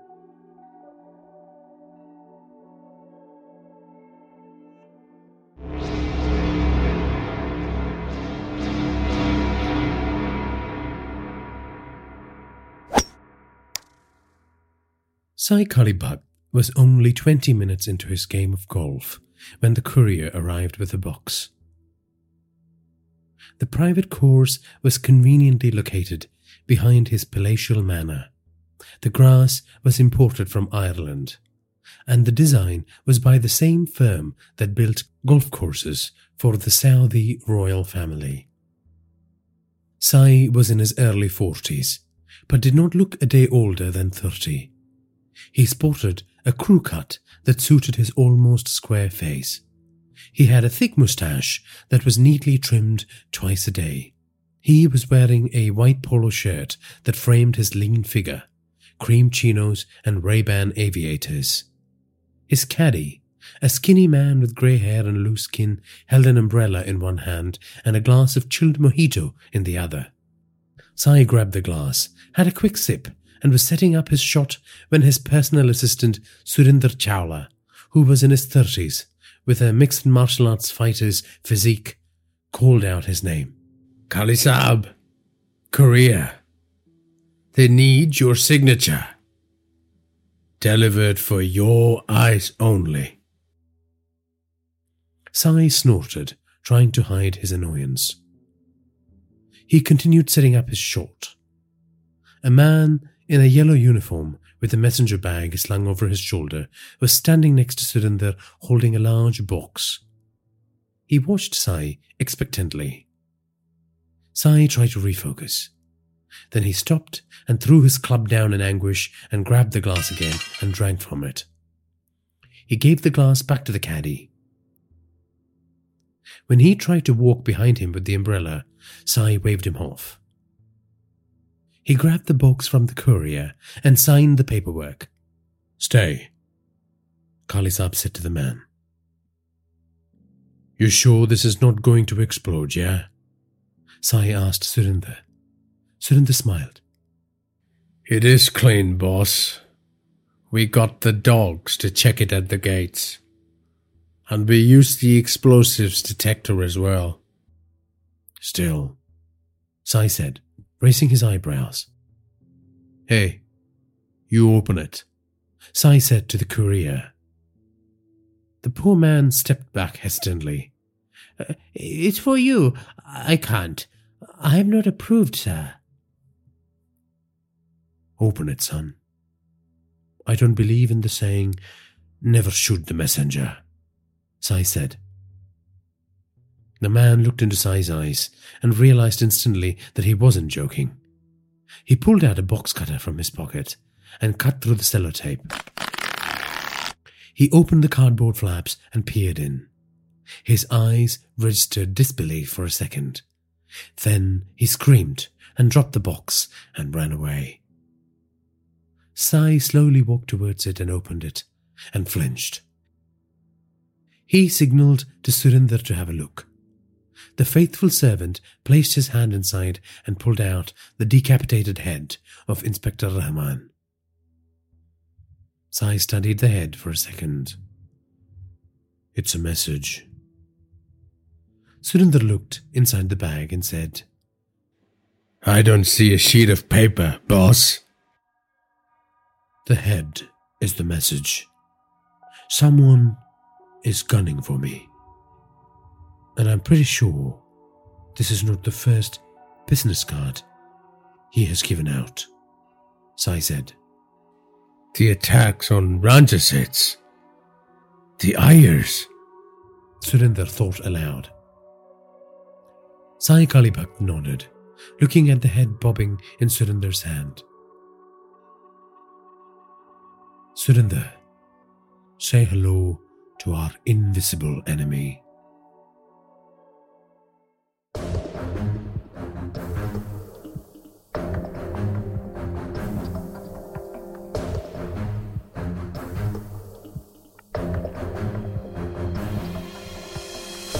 What was all that commotion? Sai's bedridden stepmother, Kamala, asked him. She looked at him warily as he gave her a spoonful of goat soup. She was a frail woman, dressed in a white maxi with floral patterns. She had lost all her hair from the chemotherapy to counter her aggressive cancer. Her lips were parched, and the grey skin hung loose around her eyes. Someone send me a severed head, Sai said. Kamala coughed and spat some of the soup out. Sai wiped her mouth with the towel. Oh, I'm, I'm sorry. I shouldn't have mentioned that while you were eating. What? Who? What? Who? A policeman on our rolls. G- gang rivalry? Kamala asked. Must be. This is not the first time someone has murdered one of my associates and sent me a body part. I am worried about you, Kamala said touching his face. I've ordered the boys to scour the city. It's only a matter of time before my faithful hounds follow the clues, starting with the courier service that delivered the head, and get to our mystery man. He sent it via courier? He, he sounds like a madman, a dangerous man. Be careful, my love. Always. Sai grabbed Kamala's hand and kissed it. The woman winced. Even a small peck on her hands sent waves of pain through her bones. She didn't understand why he was keeping her alive. Sai placed the soup on the table nearby and stroked her hand gently. This is a waste of time.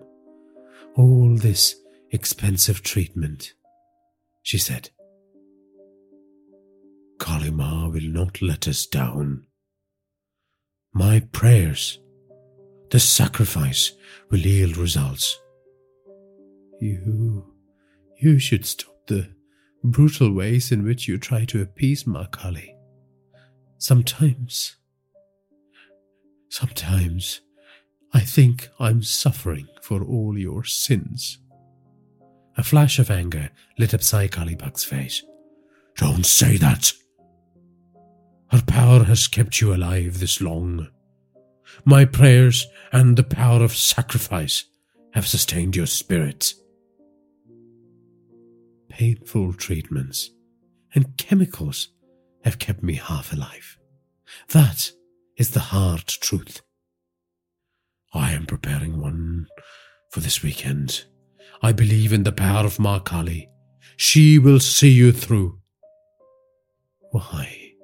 Why have you kept me alive? Why? Why do you do all these things for me? Because, because, because I love you, Sai said. Because you're the only woman I've ever loved.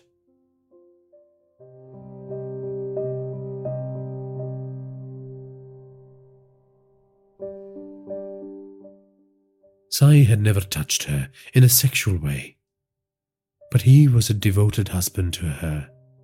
He had rescued her from his evil father and given her the life of a princess.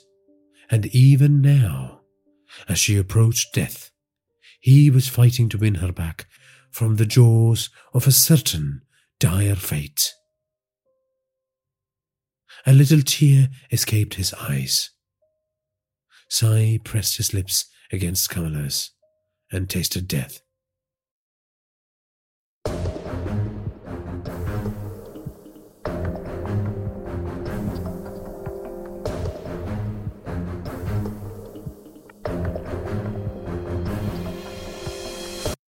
An old woman, adorned in fading tattoos and tribal jewelry, which included huge earrings and nose strings, led Gulab to a cement tank full of water just outside the shed.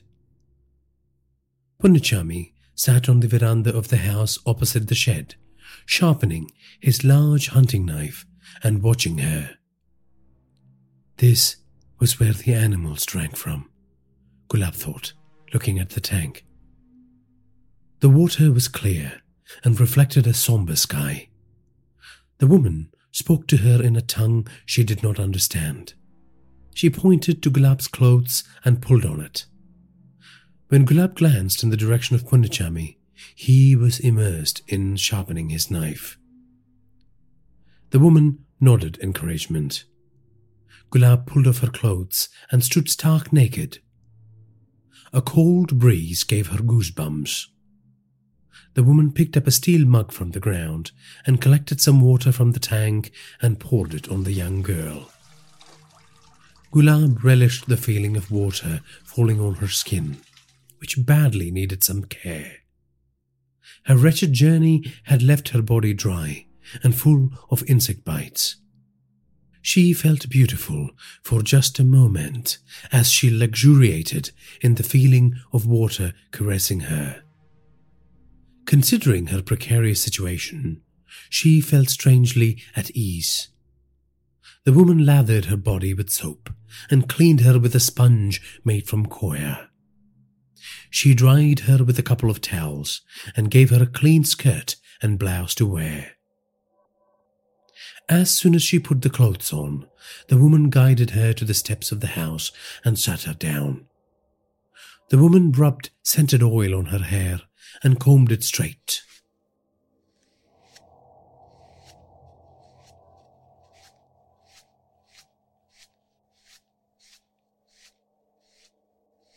Gulab sobbed silently at the thought of her mother fussing over her hair. This was the nicest Gulab had been treated in days. The woman sang as she pampered Gulab.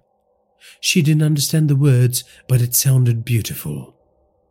She liked to think it was a lament for a lost girl. Suddenly, she noticed an object on the ground next to where she was seated.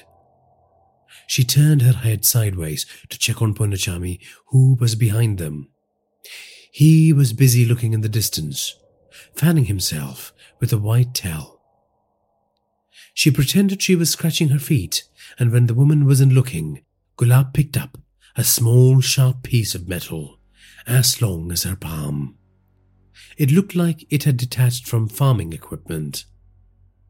When she was done, the woman led her to a room in the house with no windows. It was twice the size of her previous residence in the cowshed, and the only piece of furnishing was a bed with a single sized mattress on it. The fresh sheets smelled like roses. Gulab was glad she didn't have to go back to the shed. The woman said something to her and shook her head and smiled. Gulab wondered what message she was passing on to her. Why was she being treated so well? Maybe they would sell her to the highest bidder at a slave auction, she thought. She had heard of virgins being sold to criminals before. The old woman closed the door with a smile. She heard her talking to Punnichami outside. Gulab looked at the piece of metal concealed in her hand. Escape was never far from her mind. When she stopped hearing voices outside, she checked for escape routes. Nothing. The door was bolted from outside and she couldn't manipulate it with her new tool. There were no windows, just two small ventilation ducts close to the roof.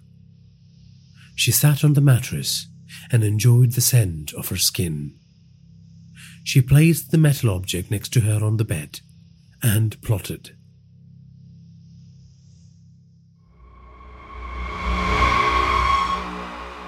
There were plenty of faithful dogs ready to provide information as soon as Sai's people put their feelers out for Rahman's movements over the last few days.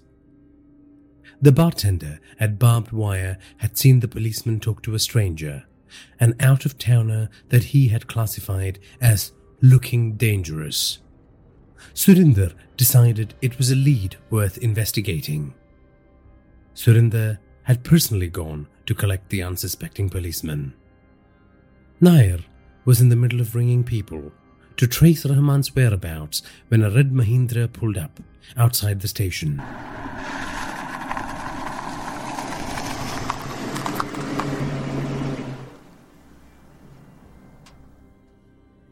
Surinder stepped in through the front door and signaled to Nair like he was calling a dog. Nair put on his police cap and approached Surinder. What is it, Surinder Saab? Nair asked. We might have some information about Rahman's disappearance, Surinder said. How do you guys know about it? We haven't released that information to the press, Nair said, pretending to be surprised. I need you to come and have a look at something, Surinder said. Do you know where he is? Nair asked. This has to be on the low, Surinder said.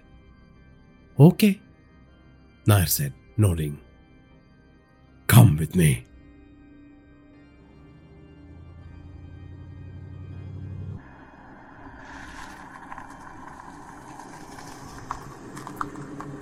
Surinder drove him to a clothing warehouse Sai owned on the outskirts of Senali. Nair was panicking by the time the car stopped in front of the warehouse. Come in, Surinder said as he opened a rusty door. Nair hesitated for a second. He then pulled out his mobile. I want to just call my family and let them know where I am. Surinder grabbed the phone from his hand. We can't let you do that, Surinder said. Huh. Okay, okay, okay, Nair said fearfully. They stepped inside the dimly lit warehouse full of machinery used to make clothing. Racks of t shirts and jeans hung from the assembly line, like the skin of corpses without their flesh. Uh, what are we looking at? Nair said. Keep walking. Surinder urged him on. They walked further into the factory. Suddenly, two thugs dressed in factory overalls slammed baseball bats into the back of Nair's legs. He fell down on the floor, screaming. They lifted Nair up and dragged him to the floor supervisor's office. A dentist chair, complete with storage space for tools and a large light overhead, was set up in the middle of the room. They strapped Nair's hands to the chair. Surinder pulled out a kerchief and wiped the saliva, sweat, and tears off Nair's face. You see, in the end, it was easy for us to come to the conclusion that it had to be you who gave up your boss and got him killed. You have never liked him and his ways and his affiliation with us. All we need for you to do is confirm and tell us who are you working with? Nair was in too much pain to even register surprise at the fact that his boss was dead so soon, and that Sai's men had suspected his involvement. He shouted the names of his daughters. Surinder chuckled. Make this easy for us. Tell me, who were you talking to at the barbed wire bar a couple of days ago?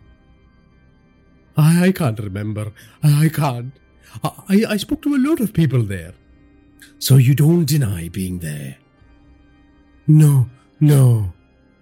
The bartender told us you were speaking to this guy who uh, looked like.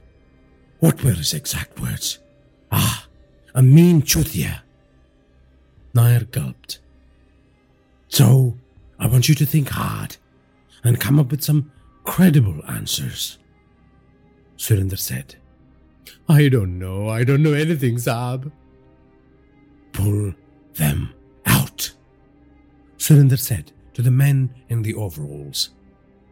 Nair shrieked in agony as the thugs methodically pulled out his nails. Blood oozed from the tips of his fingers. By the time they had reached the thumb on his left hand, Surinder made another threat. We will do this to your family. Stop, stop, stop. Yeah, I will tell you what I know. I will tell you. Nair said. Good man. Surinder pulled up a chair, sat on it, and clasped his hands together. I am all ears. Nair told him everything about his encounter with Virat and how he had helped him. Clean him up and drop him at the hospital. We don't want two dead cops on the same day. Too much heat.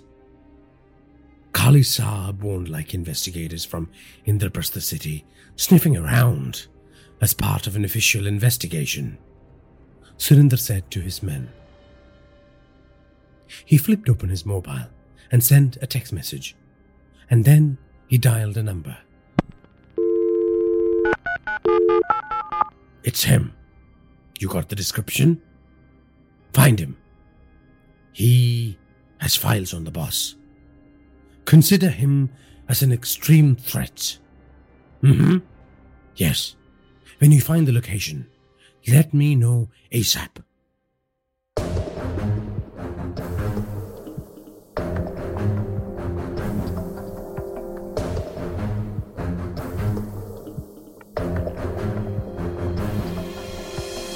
Gulab readied the steel object in her hand as soon as she heard someone open the door. She hid it behind her back as the key turned in the lock. The old woman opened the door and smiled at her. She had some folded clothes in her hand. Gulab couldn't do it. She could not find the strength to stab the smiling old woman. She didn't want to spill an innocent person's blood. Sure, the old woman worked for the kidnappers, but Gulab didn't know her circumstances. Punnichami appeared behind the old woman. He was wearing a bright white shirt and dhoti. His thick gold chain hung around his neck like an ornamental snake. Put it on quickly. We are leaving. Bringing down this giant man with her small weapon was going to be nearly impossible. Gulab decided she was going to reserve the stabbing for the bastard who had put her through this misery, the person she was being sold to.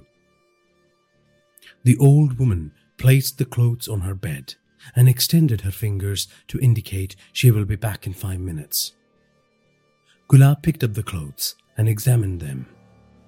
A red silk half blouse with a matching skirt. Red, the color of blood, the color of revenge.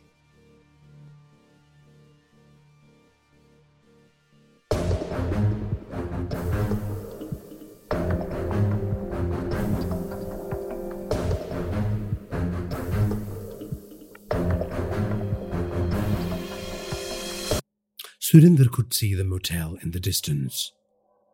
Kapoor's Inn, a three storied run-down mom and pop joint with aging plaster walls, asbestos roofing, and gutters full of dead leaves that hadn't been cleaned in years. The windows of some of the rooms were cracked. Rain had damaged the paintwork and left the building looking like a diseased organ. It didn't take long to trace Virat's whereabouts because he had gotten into a fight at another bar and challenged some of the patrons to come to the motel if they wanted a piece of him. Surinder had five of his best men surround the motel.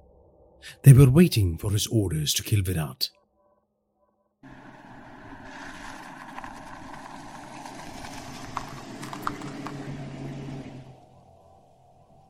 Surinder parked in the motel car park got out and switched on his Bluetooth headset.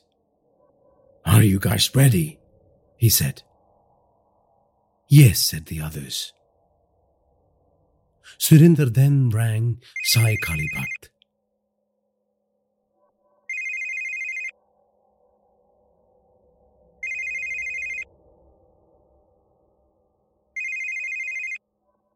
Sai picked his phone on the fifth ring. You found him, Sai said. Yes.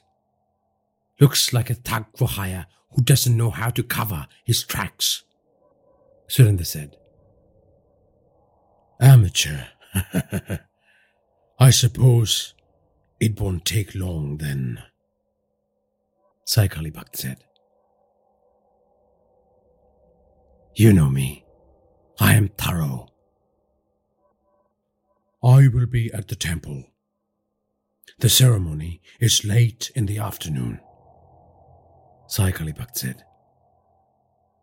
I advise against this, boss. It might not be safe. With all these issues, Surinder offered. Well, you are about to bust the bastard.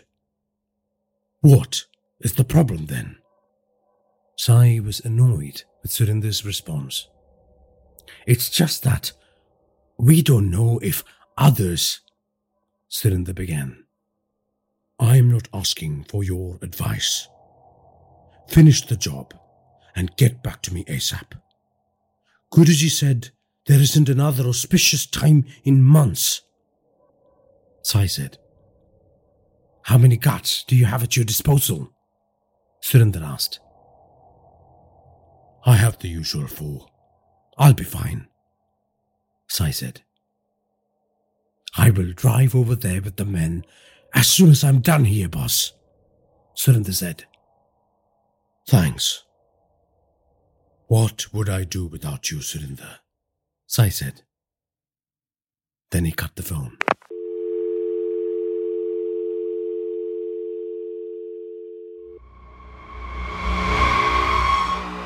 Virat felt bad about baiting Nair to seek out Sai Kali Bhakt's goons. He hoped the man had given up the truth without playing too tough. Virat knew once Sai mobilized his goons, it would only be a matter of time before the bartender at barbed wire pointed them in his direction. He was also counting on the fact that given the dire nature of the threat, Sai would send his best men after him, the kind of men who knew Sai's movements intimately. Virat had read about his right hand man, Surinder Chawla, from the files. He was hoping Surinder would be the one leading the hit. Virat made it a point to visit a nearby bar to start a fight. He did this after he posted Rahman's head to announce the fact that he was staying at the motel in room number 21. Virat broke into the unoccupied room number 23, which was down the corridor from his own room. It offered him a good view of the door to his room, the corridor leading up to it, and the staircase that led to level one. There was only one way to get to him, and he wanted it covered. He was not stupid enough to wait for the killers to crash into his room and take him down in a hail of bullets. Virat closed the door and looked through the keyhole. He had a clear view of the corridor and the door to room 21. He moved to the window and observed the car park. That was the other reason why he chose to break into this room. The windows of room 23 offered him a good view of the front of the building and the car park. There was a jeep and two ambassador cars in the lot. The red hot midday sun was burning up the surroundings in a shimmering haze. Virat pulled out his Browning high power and loaded a cartridge and placed it back in his black Harley Davidson leather jacket with custom holsters for guns. He was also wearing a black v neck t shirt and blue Levi's denim. There was a snow globe on the table beside the window. He picked it up, shook it, and watched the snowstorm inside the glass. When he looked out again, a black Mahindra SUV with tinted windows had pulled up. Five men emerged from them dressed in khaki pants and t shirts. They had matching black and red keffirs wrapped around their neck. They appeared to be on a diet of protein shakes, steaks, and iron plates. Five guns for hire to kill me. Virat scoffed. They entered the building and disappeared from his sight. Virat went to the keyhole and looked out through it. No movement.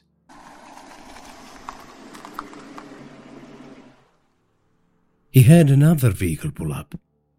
He moved back to the window to check if there were further arrivals.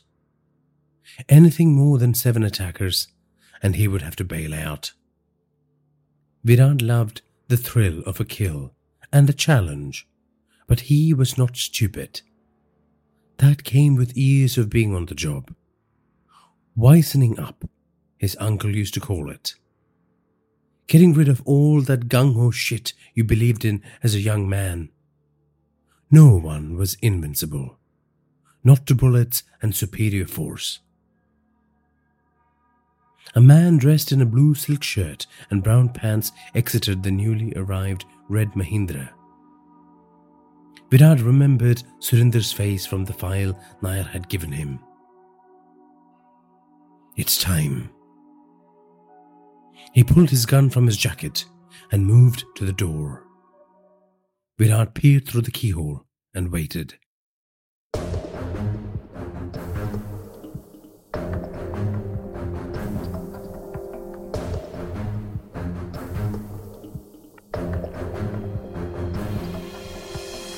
Surinder Chawla walked towards the reception area with the Beretta ready at his side. The gang of killers he had hired for the job positioned themselves at the reception. They were busy intimidating the manager and the receptionist. We are Kali Saab's men, so shut up and lay on the ground, one of them warned. The employees raised their hands and lay on the ground, shaking with fear. One of you go round and cover the back exit and the window of room 21. Surinder said, Three of you will make your way into the room. Surinder pointed to the chosen ones with his gun. Make sure you empty your cartridges into him. No one should ever dare anything like this again. And you, stay with me at all times, he said to the biggest guy in the group. While Surinder knew how to fire a gun, he didn't believe in taking any chances. He positioned himself at the rear of the group. They proceeded up the stairs in a single file and reached the first level. They stopped and listened. The motel was quiet except for the occasional creaking sound coming from the crappy air conditioning. They climbed the stairs to the second level. Once they were at the top of the stairs, three men proceeded in the direction of room 21. The fourth gunman was standing directly in front of room 23. Surinder stood beside him nervously, balancing himself at the top of the stairs. The three man assault team looked out through the window at the end of the corridor right next to room 21. The gunman covering the back exit and the window signaled OK.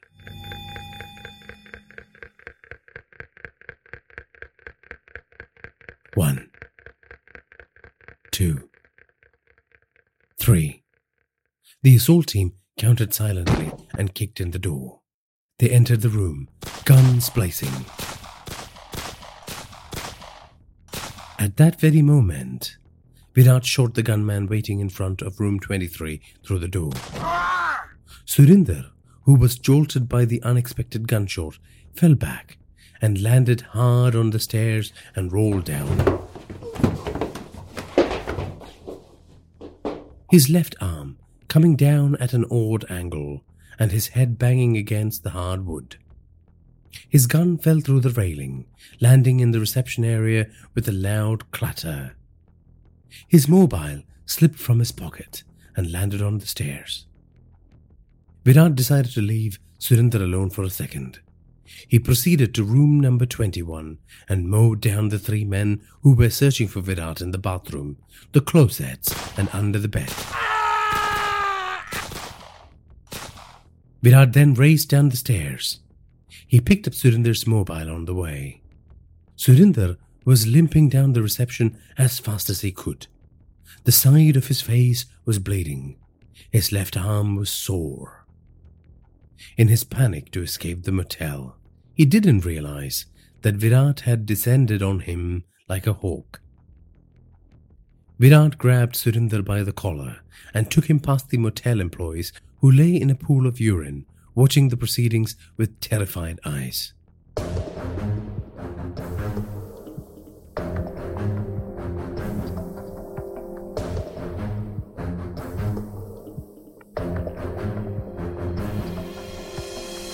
The man who was supposed to cover the back door realized things had gone pear shaped when he heard the screams of some of his mates from room 21.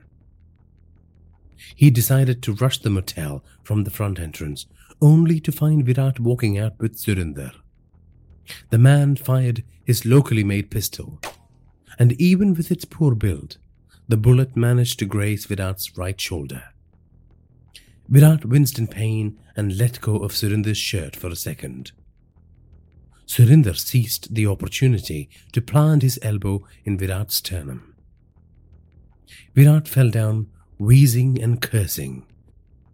And before he could raise his gun and fire, Surinder jumped into his red Mahindra. The surviving hired goon started firing wildly, and the bullets landed on the floor all around Virat, who wriggled like a worm on the floor to avoid being shot. Virat gripped his gun in both arms, took a deep breath, and shot the attacker right through the neck. Blood sprayed out of his wound, and the man fell flat on the ground, making gurgling noises. His hand and the gun in it twitched sporadically. Surinder, meanwhile, was having trouble starting the car. Virat got up and started walking towards him, his gun raised, finger on the trigger. The red SUV came to life, and Surinder slammed the accelerator. The vehicle shot through the landscaped gardens and exited the compound, clipping two other vehicles in the parking lot and damaging their front bumpers. Virat opened the door of the black SUV, which belonged to the hired killers he had killed in room 21. He was relieved to find the keys were still there. The hired goons had placed it there just in case they needed to make a quick exit or chase Virat down. Virat jumped in and started the car. The engine came alive without hesitation, and Virat was soon in hot pursuit of Sai's right hand man, the man who could take him to his daughter's killer.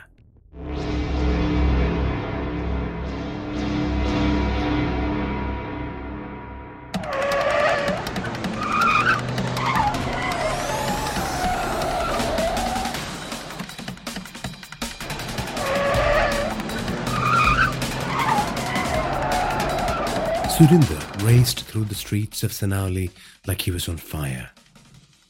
He constantly honked his horn as he navigated the busy streets full of cows and merchants looking for a bargain, and laborers wandering in the afternoon haze.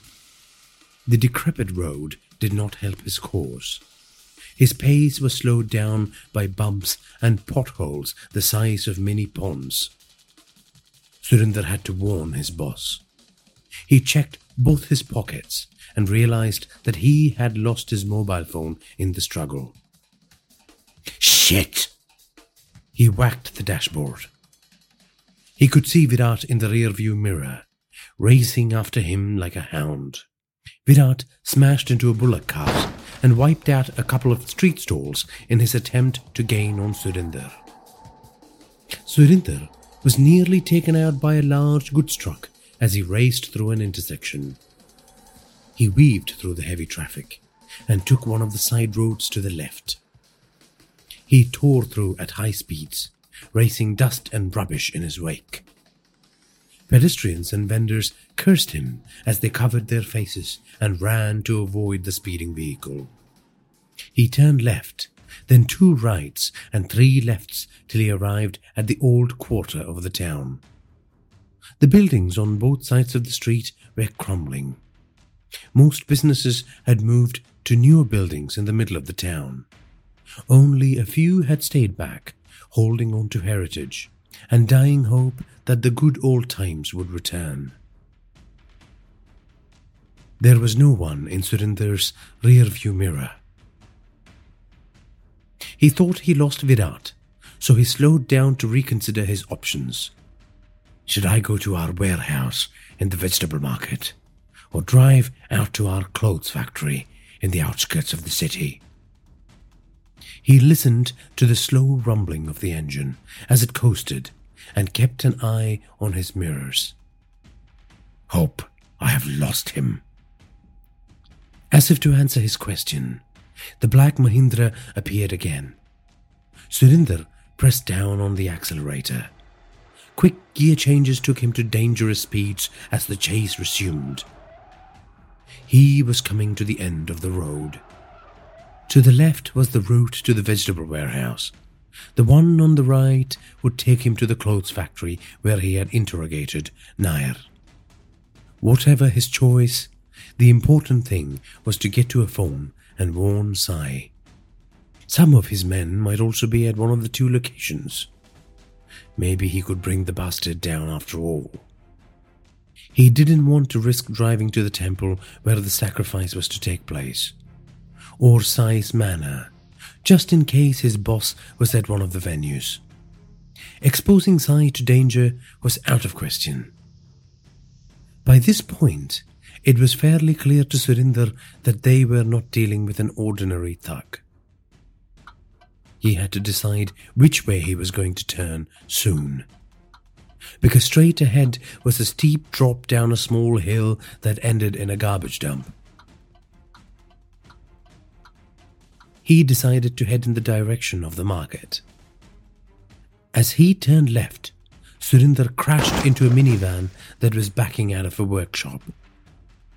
The van driver looked out of his window to abuse Surinder, but then he realized who he was dealing with and he reversed quickly and sped away in fear. But before Surinder could step on the gas again, Virat slammed into his side and pushed him for several meters before toppling the SUV over the edge. Surinder did not have his seatbelt on, so he was tossed around like a rag doll as the jeep rolled down to the bottom of the hill. The vehicle crunched and creaked and banged as it continued its descent. Shrubs and broken glass and stones made their way through the shattered glass.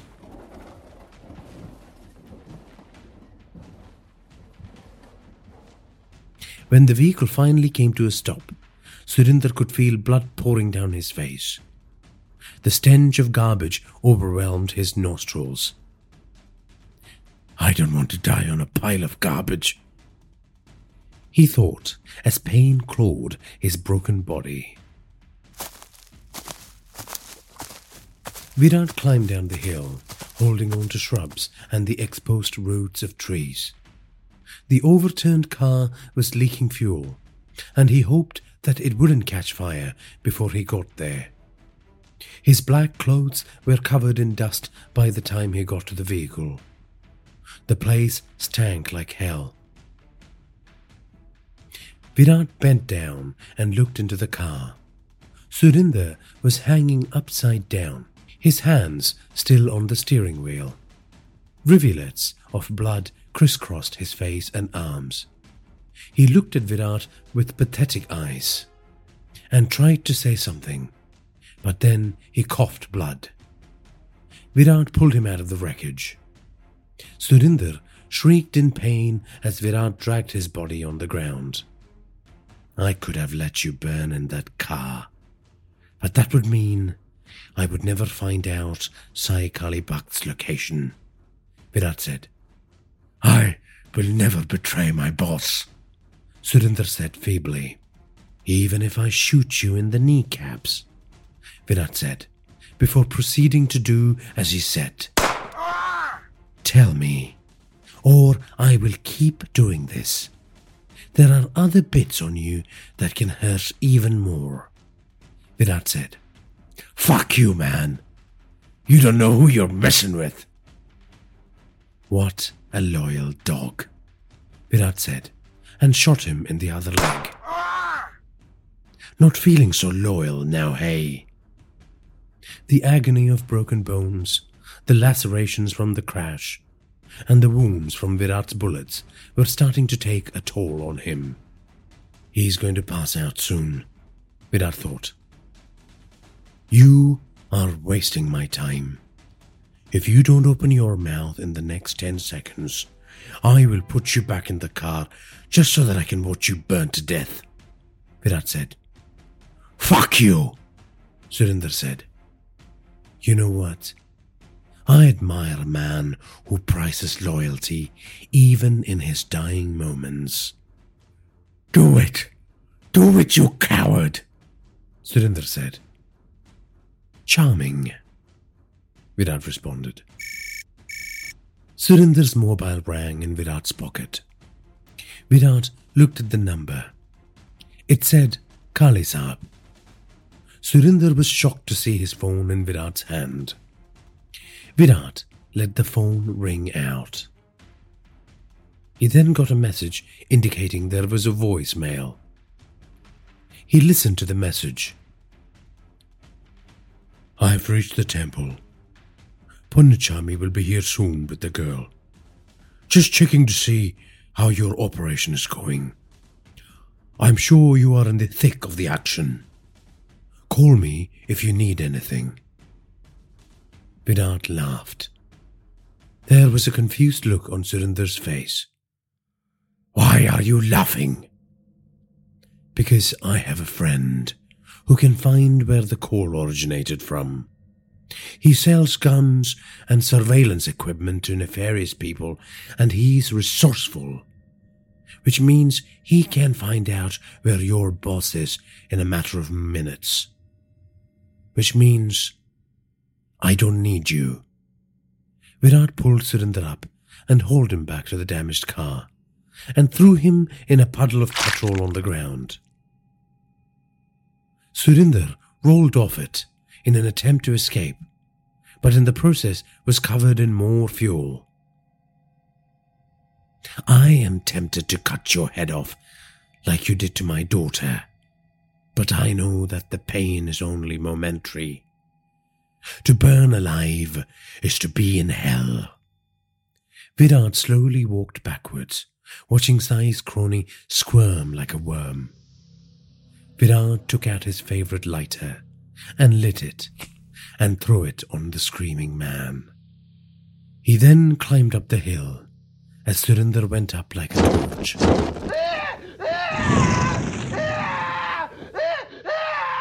In a few minutes, the car exploded, showering debris in all directions.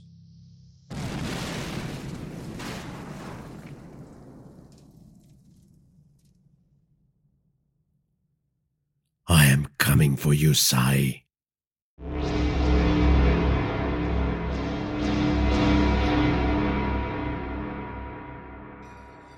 The shrine was 400 years old. It was a small adobe building which featured ornate sculptures of various demons. Its wooden doors opened to a small black statue of Ma Kali, bold, with bulging eyes and tongue thrust out, thirsting for blood. She was anointed in garlands of crimson flowers, and several golden lamps burned in front of her. A rectangular block of cement, stained red from years of bloody sacrifice, stood in front of the entrance to the shrine. Located just outside Senoli, the temple was nestled on top of a small mountain called Suketu, and devotees had to drive up a gravel track and climb 50 steps to reach the top. King Bimbisara who reigned over the mountain kingdom with an iron grip several centuries ago, built the shrine. He was an ardent devotee of Ma Kali and sacrificed virgins on every full moon night to ensure prosperity and long life. The story goes that he had forgotten to perform the sacred ritual before going to war with a neighboring kingdom, and he was trampled to death by an elephant on the field. Times had changed. There were new kingdoms and new kings. Sai Kali Bhakt was the king of this border town, and he had preserved the rituals of his predecessor. So fervent was his belief that for the last fifteen years he had never missed a sacrifice. The burgeoning flesh trade across the border ensured he had plenty of offerings for Ma Kali. The big bosses considered it a little bonus for Sai's assistance with their border trade. Presently, Sai Kali Bhakt was waiting at the shrine with his astrologer for the offering to turn up. He was wearing a white dhoti. A silk embroidered white shawl hung over his naked, muscular upper body. What do you think, Guruji? Will my enemies bring me down this year? Sai inquired. My son, that is why we are ensuring that Maji is pleased with us. She will certainly be delighted by what I have to offer today. Jay Mataji, praise her. Praise her indeed. I hope this year she brings us more success and cures my aunt of her wretched illness. She will, she will. Trust in her son, and she will bless you. Four bodyguards with Uzis stood guard around the shrine. They wore green camouflage pants and t shirts and outdoor winter jackets. The only road to the temple meandered away from the main highway just before the border crossing and led up to the mountain to the base of the stairs. The car is coming! One of the guards shouted out as he glanced the valley. Give it to me, Sai said, and grabbed the binoculars off the guard. He focused on the black ambassador car approaching the temple.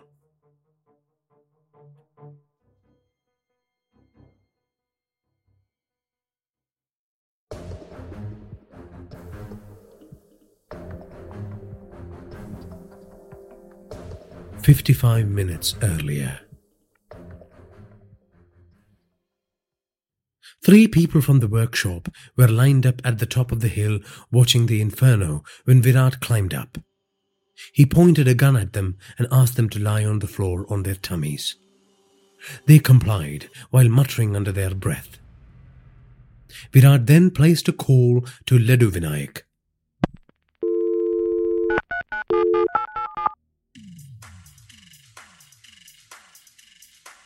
I'm on my way to a massage parlor. Can this wait? Ledu sounded annoyed. No, super urgent. It will cost more? Virat told him exactly what he needed. Ledu Vinayak was more than happy to find the coordinates for the location of the temple for double the sum he usually charged for the service. Good thing I have a large retirement fund, hey? Virat said. Ledu laughed at the other end of the phone line cheekily. Virat hung up, removed the SIM from the phone, noted the number, and put the phone back together. He then texted the IMEI number to Ledu along with the time of the last call and Sai's phone number. One of the men from the workshop tried to get up. Virat kicked him down. Only if you don't value your beautiful head, he said. Ledu came back with a location for Virat in less than 10 minutes. Chinese second-hand signal trackers are fabulous, Ledu said. What would the criminals of this country do without you, boss? Virat said. They would suck cock. Ledu liked his ego being massaged once in a while. You know this site is on top of a mountain, don't you? Virat marked the location on the map app on Surinder's phone. Yup, I see it. It's about 10 clicks from your current position. Thanks, Ledu. I can always count on you. Always. Virat reloaded cartridges in his two guns and placed one in his jacket holster and strapped the other one onto his ankle. Virat then walked to the SUV he was driving. He searched inside it. He found binoculars and a pair of Cuban cigars. He threw the packet of cigars to the men lying prostrate on the ground. Consider it a bribe. He quickly glanced at Surinder's burning car downhill before climbing into the SUV. Virat left behind the old district and the shanty towns, and he was soon driving through an arid landscape surrounded by mountains that towered over him like mythical fortresses. He turned left from the highway and continued on the dirt road. The shrine soon came into view.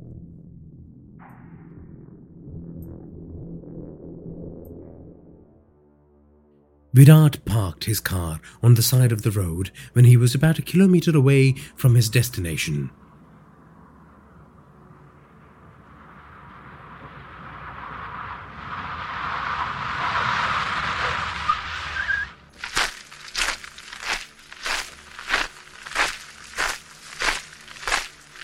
Then he climbed one of the small hills nearby and glassed the temple. Virat could make out some men with guns. He then heard the sound of a car behind him. He turned around and focused the lens on the road. A black ambassador car was heading up his way. Sai's goons? Innocent pilgrims? Could this be the Punnichami Sai was talking about? Is he bringing the victim to the sacrifice? Virat decided to check out the car. He tucked the binoculars in his jacket and walked towards his SUV and waited.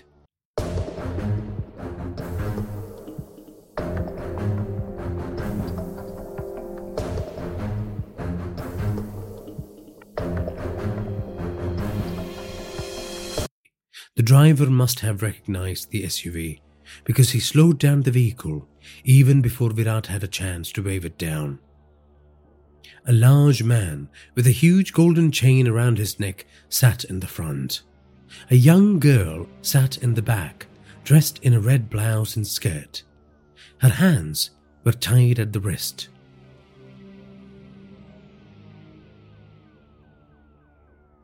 Where is Karat? Punnichami said. He is busy with something else. Problems in the warehouse. Virat bluffed. Oh, yeah? There is a landslide up ahead, Virat said. You should head back. We will call you when it is cleared. The man looked at him suspiciously. His brows furrowed, and Virat, who was adept at reading body language, knew Punnichami was about to attack.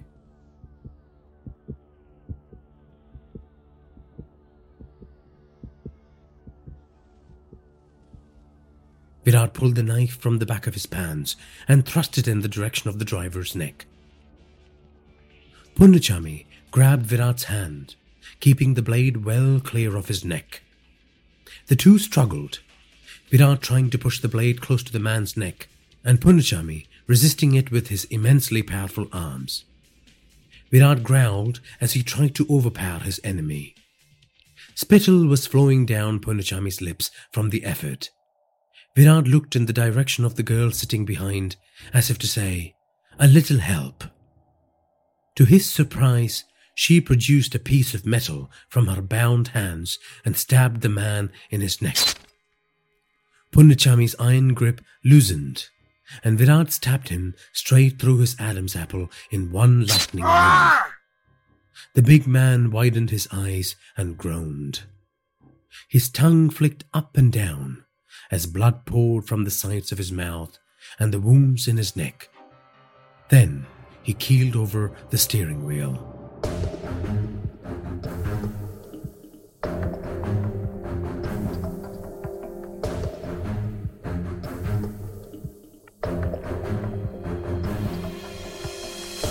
Who are you? the girl asked. I am a vengeful father, and I suppose you are the sacrificial lamb. Gulab started crying. Where are you from? Indraprastha city. How did you end up here? I was kidnapped. I had a daughter once. She was kidnapped too. And her head was cut off. And she ended up in a bin. I think they had similar plans for you. Gulab cried some more. Virat felt sorry for the girl. What are you going to do? I'm going to kill the fuckers. She wiped her tears. I will drive you to the police station. I want to come with you. To see you kill the monsters. You're just a little girl. Revenge is not for you.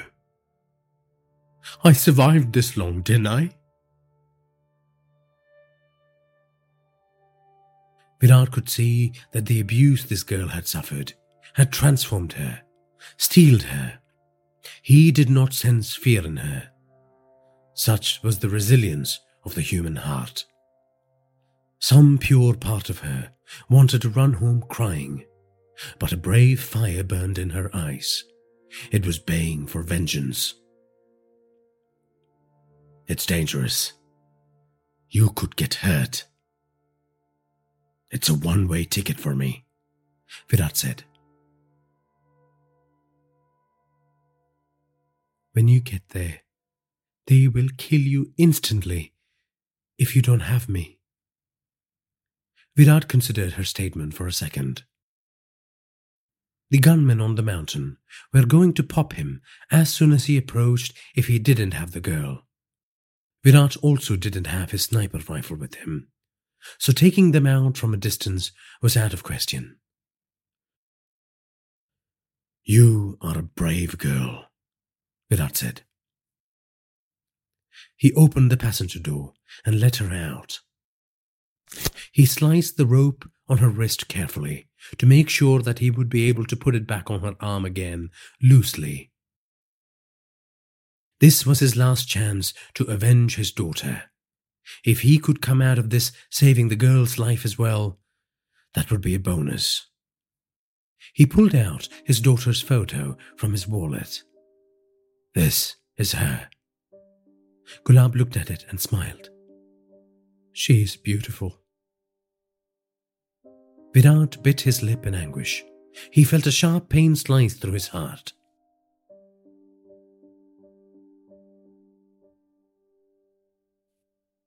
Let's go to work then, he said.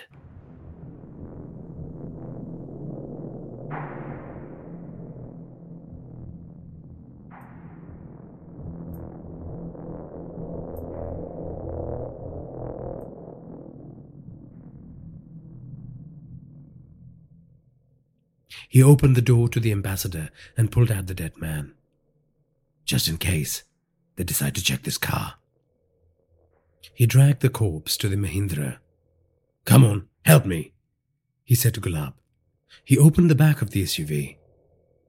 Virat grabbed Punnichami's upper torso, and Gulab grabbed his legs, and together they lifted him and put him in the back of the car.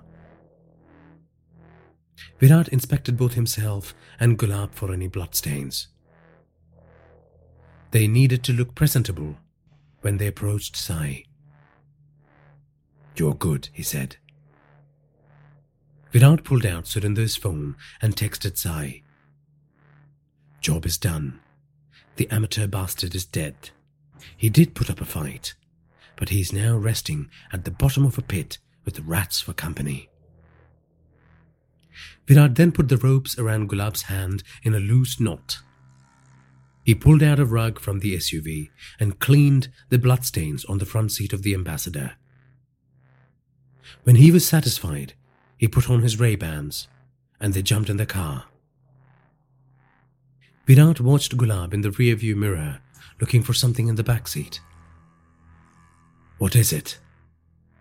The piece of metal. It's still in his throat. Gulab looked worried. Virat reached inside his side pocket and pulled out the little sharp switchblade he carried with him at all times and gave it to the girl. The same one he used to kill Punin, Iyer's goon.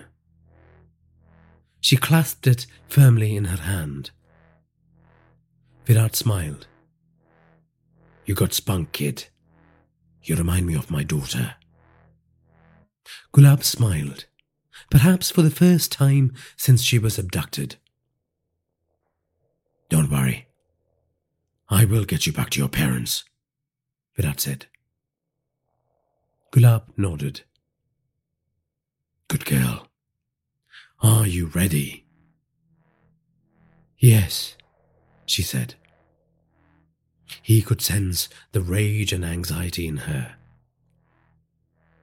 You will be fine.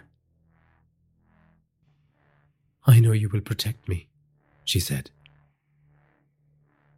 They were two pilgrims out in the desert seeking revenge. So here's the plan, Virat said.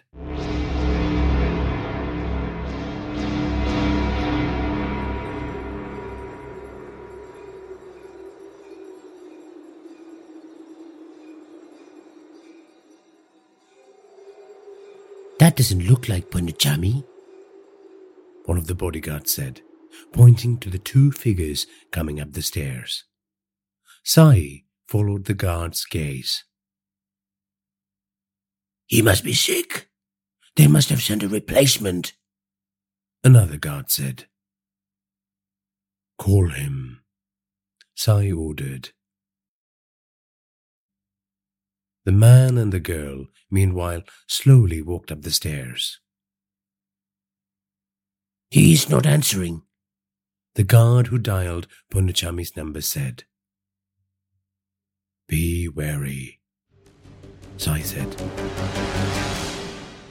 The man heading in their direction was strongly built, tall, and sported facial injuries. He looked like he had been through a tough time. When the two reached the shrine, the guards asked them to halt. Who are you? Sai asked Virat. Punnichami sent me, Virat said. Asked me to drop off the girl. Virat pushed Gulab towards Sai. How is that her? The astrologer asked, licking his lips. Sai pulled out his mobile phone, looked through the photos till he found Gulab's snap. She looked like a frightened doe in the photo taken at Ranja Seth's brothel. Yes, that is uh, her. Sai grabbed Gulab by the shoulder and shoved her behind him. You start the preparations, Guruji. I have a few questions for this fellow, Sai said. The astrologer smeared the sacrificial altar with sandalwood paste and showered it with flowers as he chanted mantras praising Ma Kali. Can I go now? Virat said, pretending to be uncomfortable. You are in a hurry, Sai said. Well, I was told all I need to do is drop off that girl, Virat said. I have never seen you before, Sai said suspiciously. I just moved to town. Punnichami was kind enough to give me some work. I was badly in need of some money. Anyway, my deal here is done. I'm going to head off now, Virat said. Virat was using the time to analyze the situation. The number of guards, their location, who else was armed, how far was Gulab from his reach.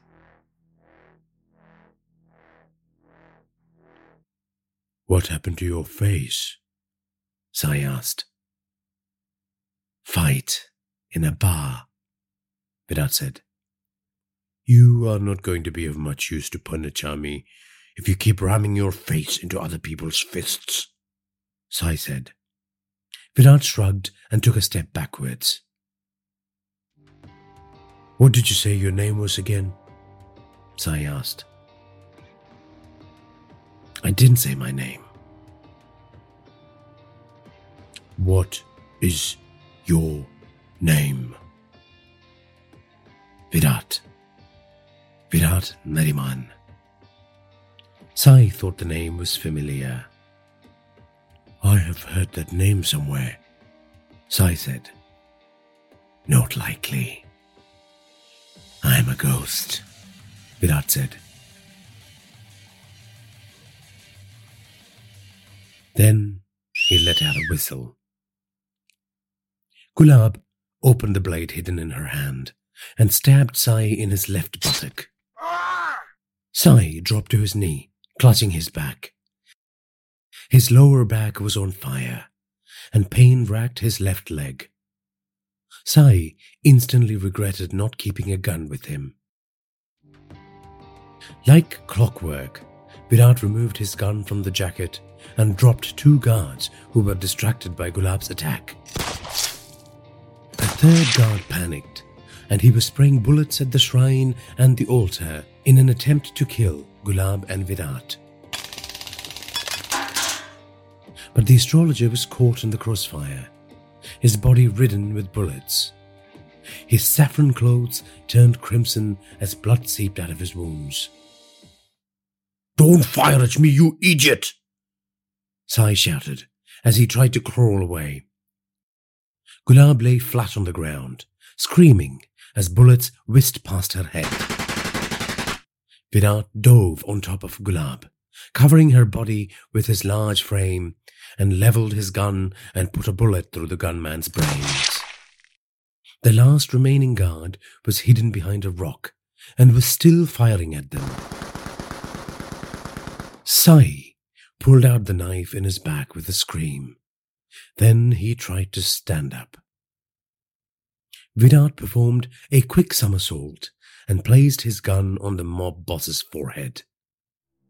Give me the knife, he said. Sai hesitantly gave it to him.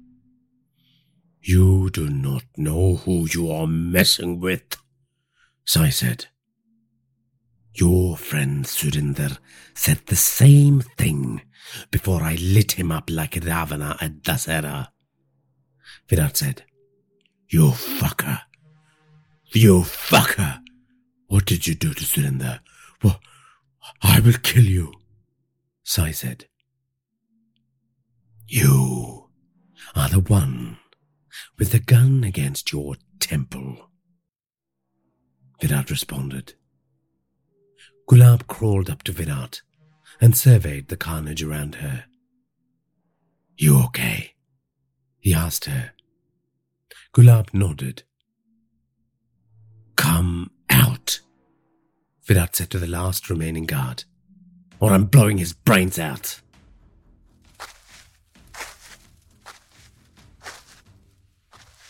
The man came out with his gun raised. He walked towards them slowly. He was short and had thin hair that exposed his scalp. His thick beard was grey in places. There was a leathery quality to his mashed in face. Stop there, Virat said. He didn't want the man to come too close. Put your gun down, Virat instructed. The man slowly placed the weapon on the floor. He stood up straight, hands to his side. Virat got up from the ground as well and stood facing him. Sai stretched his hands to grab Gulab, but Virat fired on the ground right next to his head. Sai grabbed both his ears and let out a small shout. Don't tempt me, Virat said to him. The guard then slowly moved to his right. Virat tracked his movements like a seasoned predator.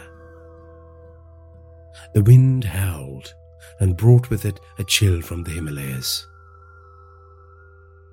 Gulab shivered What are you known for? Virat asked the last gunman. For being a quick draw, the man responded. How many men have you killed? Virat asked. I can't remember, the gunman said. Well, that makes two of us. I don't either. Sai was moaning in pain on the ground. He was watching both the men closely, hoping his gun for hire could trump the assassin. The gunman stopped moving, his eyes fixed on Virat's position. Virat knew the look, a killer prepping for the right time to draw. He shifted the gun in his hand. Sai pulled out his mobile phone and started dialing the number surreptitiously. Virat moved close to the injured mob boss while still keeping an eye on his opponent and stepped on Sai's hand with his boot, crushing his fingers and the phone with it. Sai held. But you have no gun to draw on me, Virat said to the last surviving gunman. This is true, the man said. Well, then I better get rid of mine. Virat threw his gun to the side. The man smiled.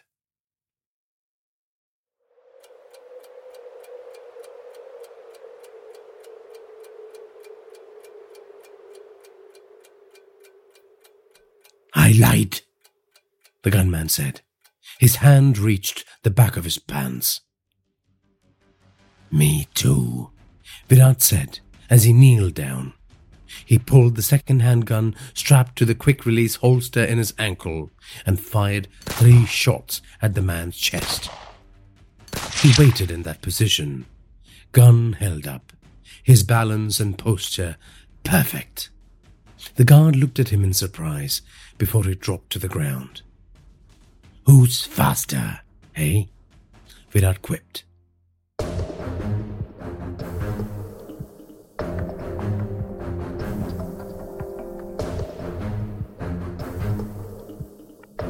Virat stood Sai Kali Bhakt up and dragged him to the sacrificial altar. From the way he moaned and carried on, it was obvious that Gulab had done some serious damage to his back from the stab. The human body was a frail thing, full of weak spots and fatal pressure points. Virat had told the girl exactly where to stab Sai. A large machete with jasmine flowers wrapped around its handle leaned against the cement block. On the floor, to the right hand side, the astrologer lay bleeding, close to death. Virat helped Sai rest his head against the altar. I have come a long way looking for you, Virat said. Uh, who sent you? Sai asked. No one, Virat said. When people above me find what you have done to me, they will kill you like a dog. I am one of their most important assets. You fuck with their trade. They, they will make you pay. They will kill your family, your pets, everyone you ever smiled at. You stupid fuck, Sai said, spittle flying from his mouth. His face was caked with sweat, and weariness had crept into his eyes. Virat sneered at him. You still have time to leave. This can be forgotten. Sai said. Gulab, who was sitting on the floor all this time, got up and walked up next to Virat and spat on Sai. Sai waved his hand in anger, trying to hit the girl. Virat shot him in the ankle.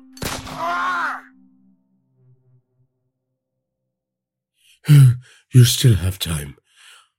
I'm assuming you're here for the girl. Take her and leave. And I'm happy to forgive this. There will be no retribution. I promise.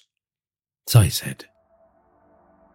I will take her without your permission. But I'm here for a different girl. Virat threw his daughter's photo on Sai's lap. Sai looked down at the photo and then back at Virat. The look of recognition was unmistakable. I know why you killed her. I know about your murderous religious practices, you sick fuck. What I want to know is why you threw her head in a bin in my city instead of burying her like the rest of the innocent girls you've killed over the years. Sai's eyes grew wide with fear. He looked around, eyes darting. He rubbed his sweaty hands against his leg. Blood was pooling around his feet from the bullet wound. Tell me, Virat shot Sai on his shoulder. Sai screamed in pain.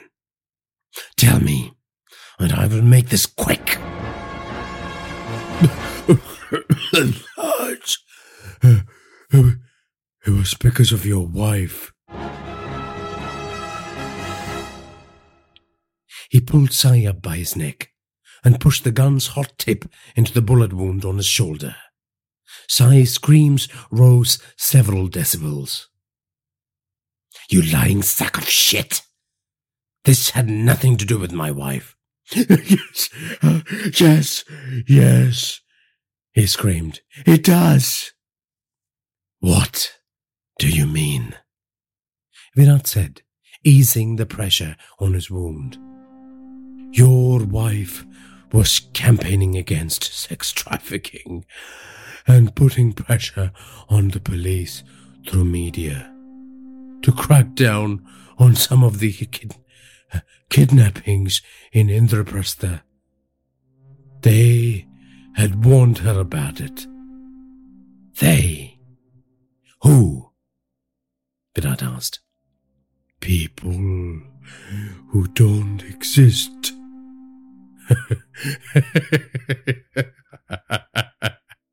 Sai laughed like a madman. They warned her that they would do this to my daughter? Virat said. They had threatened her several times, but she didn't listen. Sai said. Virat slapped Sai several times. Tell me, who, who ordered it? I, I prefer death, Sai said to him. Virat believed him. Virat's head was reeling. His blood was boiling. Ravina had not mentioned anything about the threat. She didn't suffer, Sai said. Your daughter. Virat started breathing faster. Big tears welled up in his eyes. No one touched her. Sai lay helpless on the ground, holding onto his shoulder. He was bleeding to death, slowly. Look away, Gulab, Virat said. The girl looked at Virat. The veins on his neck were popping. Rage had colored his eyes red. Look away! Gulab turned and slowly walked towards the steps that would take her down to the bottom of the hill. Virat picked up the machete. Did she think of me in her last moments? Did she tell him I would avenge her? He thought. Sai looked up at Virat and smiled. you are fucked. Virat swung the machete.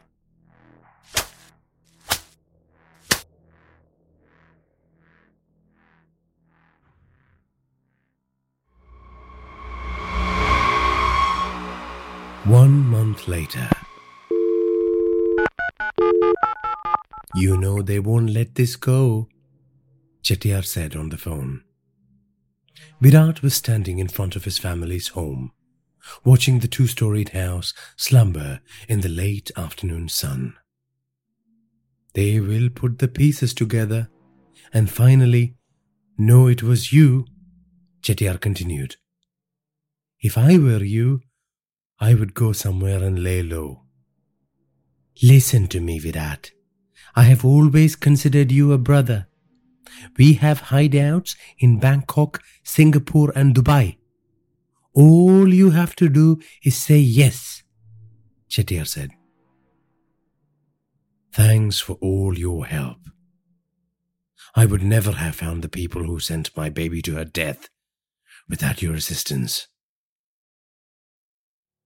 Virat switched off the phone and placed it in his pocket. He took a deep breath and crossed the road. He knocked on the door a couple of times and waited.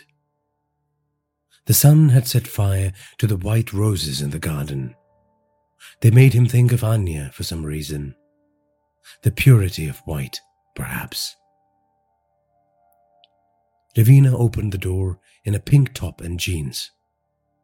They didn't exchange any words for a few seconds. Are you here to gloat that you have killed the people responsible for our daughter's death? Ravina said.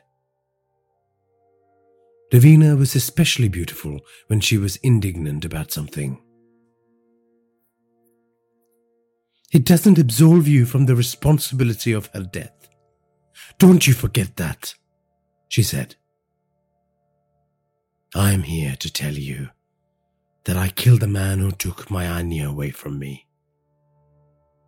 Before dying, He told me that he had instructions from faceless criminals who kidnapped and sold girls to send her severed head to Indraprastha because you refused to heed their threats. Ravina stood there in stunned silence. Her lower lip trembled. A wall of denial she had built around her disintegrated. I am sorry that I didn't treat you and the kids well. I have apologized for that many times over. But you lied to me. You didn't warn me that Anya's life was in danger. You failed to protect her. And then I failed to protect her. Davina crumpled down into a heap on the floor and leaned her head against the door as she wept. And I loved you once, Davina, but not anymore. Virat turned round and walked to his car.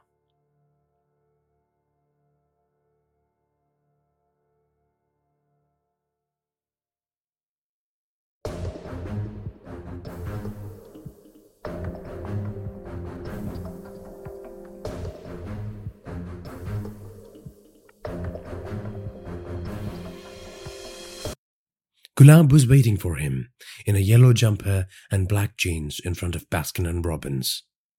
Her hair was tied in a bouncy ponytail. She was beaming with joy as she waited for him.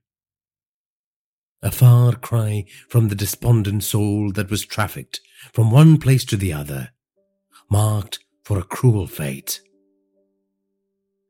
Virat had made her promise she would not tell anyone about him and how he rescued her from the temple before he dropped her off at her place. Her mother nearly fainted when she opened the door and saw her daughter. Her father broke down and refused to let go of her for nearly an hour. Since then, she had fed her family and the police a lie about how she was kidnapped and locked up in a basement for days by a stranger. One day, he failed to lock the door properly, and she escaped. She reported that she got a lift from a lorry driver who dropped her off in the city. She told them she didn't remember any details about the man who kidnapped her or the location. Dozens of counseling sessions and police interviews later, she still stuck to the story all the while determined to protect her savior, the man who had nearly sacrificed his life to snatch her from a dreadful fate. Gulab was often sad that she hadn't thanked Virat enough for what he had done for her. On their journey back to Indraprastha, Virat had opened up to her about his past, his sins. He even commented that she probably knew more about him than his own family. Before he drove off, he had given her his card and asked her to call him if she ever was in trouble. He stroked her hair before she exited the car, watching her face closely, as if to sense some semblance of Anya's spirit in her. Her savior, a man of incredible strength and integrity, a man ready to kill for love and to protect innocence, a man part devil, part angel. She delayed calling him for a month. She wasn't sure he would want to see her again, but she tried anyways, and he responded with a yes. Her heart skipped a beat when she saw him walking towards her, a tall beast of a man in light blue polo shirt and chinos that perfectly fit his muscular body. He gave her a big hug and kiss on her head. It's great to see you, my Rose, he said. She smiled and cried at the same time. He wiped away her tears and led her into the store. She ordered fig and caramel gelato, while he had a plain vanilla ice cream. He asked her how her first day at university was. She asked him how his wounds were healing. There were two people who had shared an intimate, dangerous experience, chatting away, sharing milestones like recovering addicts.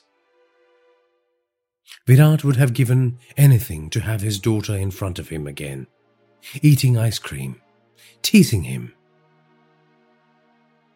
This is good for now, he thought.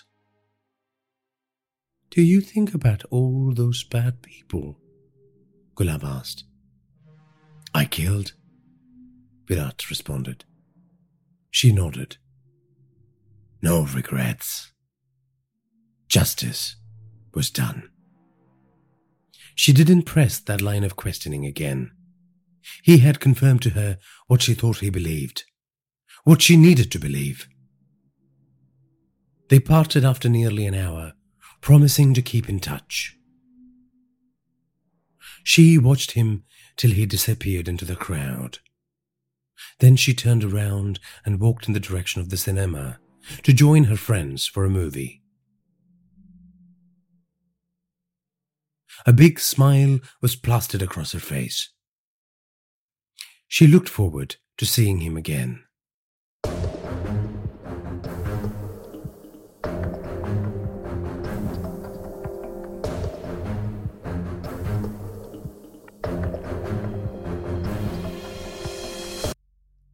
That day, Virat put a quick call through to his uncle Arya, his guru, the man who taught him how to kill, how to make a living by extinguishing someone's breath, the man who had given him the tools to avenge Anya.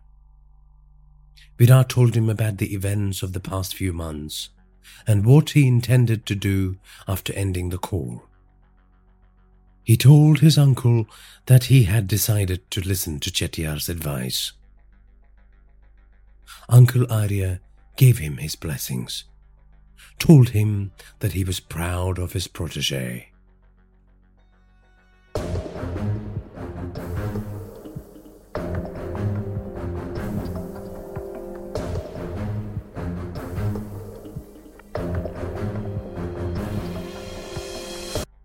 Virat looked at the two air tickets he had purchased one last time before he knocked on the window of Nirmala's car. She screamed in surprise. Virat, you frightened me to death, she said. Not as frightening as this, he said, extending the envelope. What's in here? Nirmala asked. We are going to Bali for some time, Virat said. His girlfriend screamed in excitement and dropped the envelope on the floor. She jumped out of the car and hugged him. Virat, I love you, she said, beaming. You will have a chance to prove that when we get home, he said.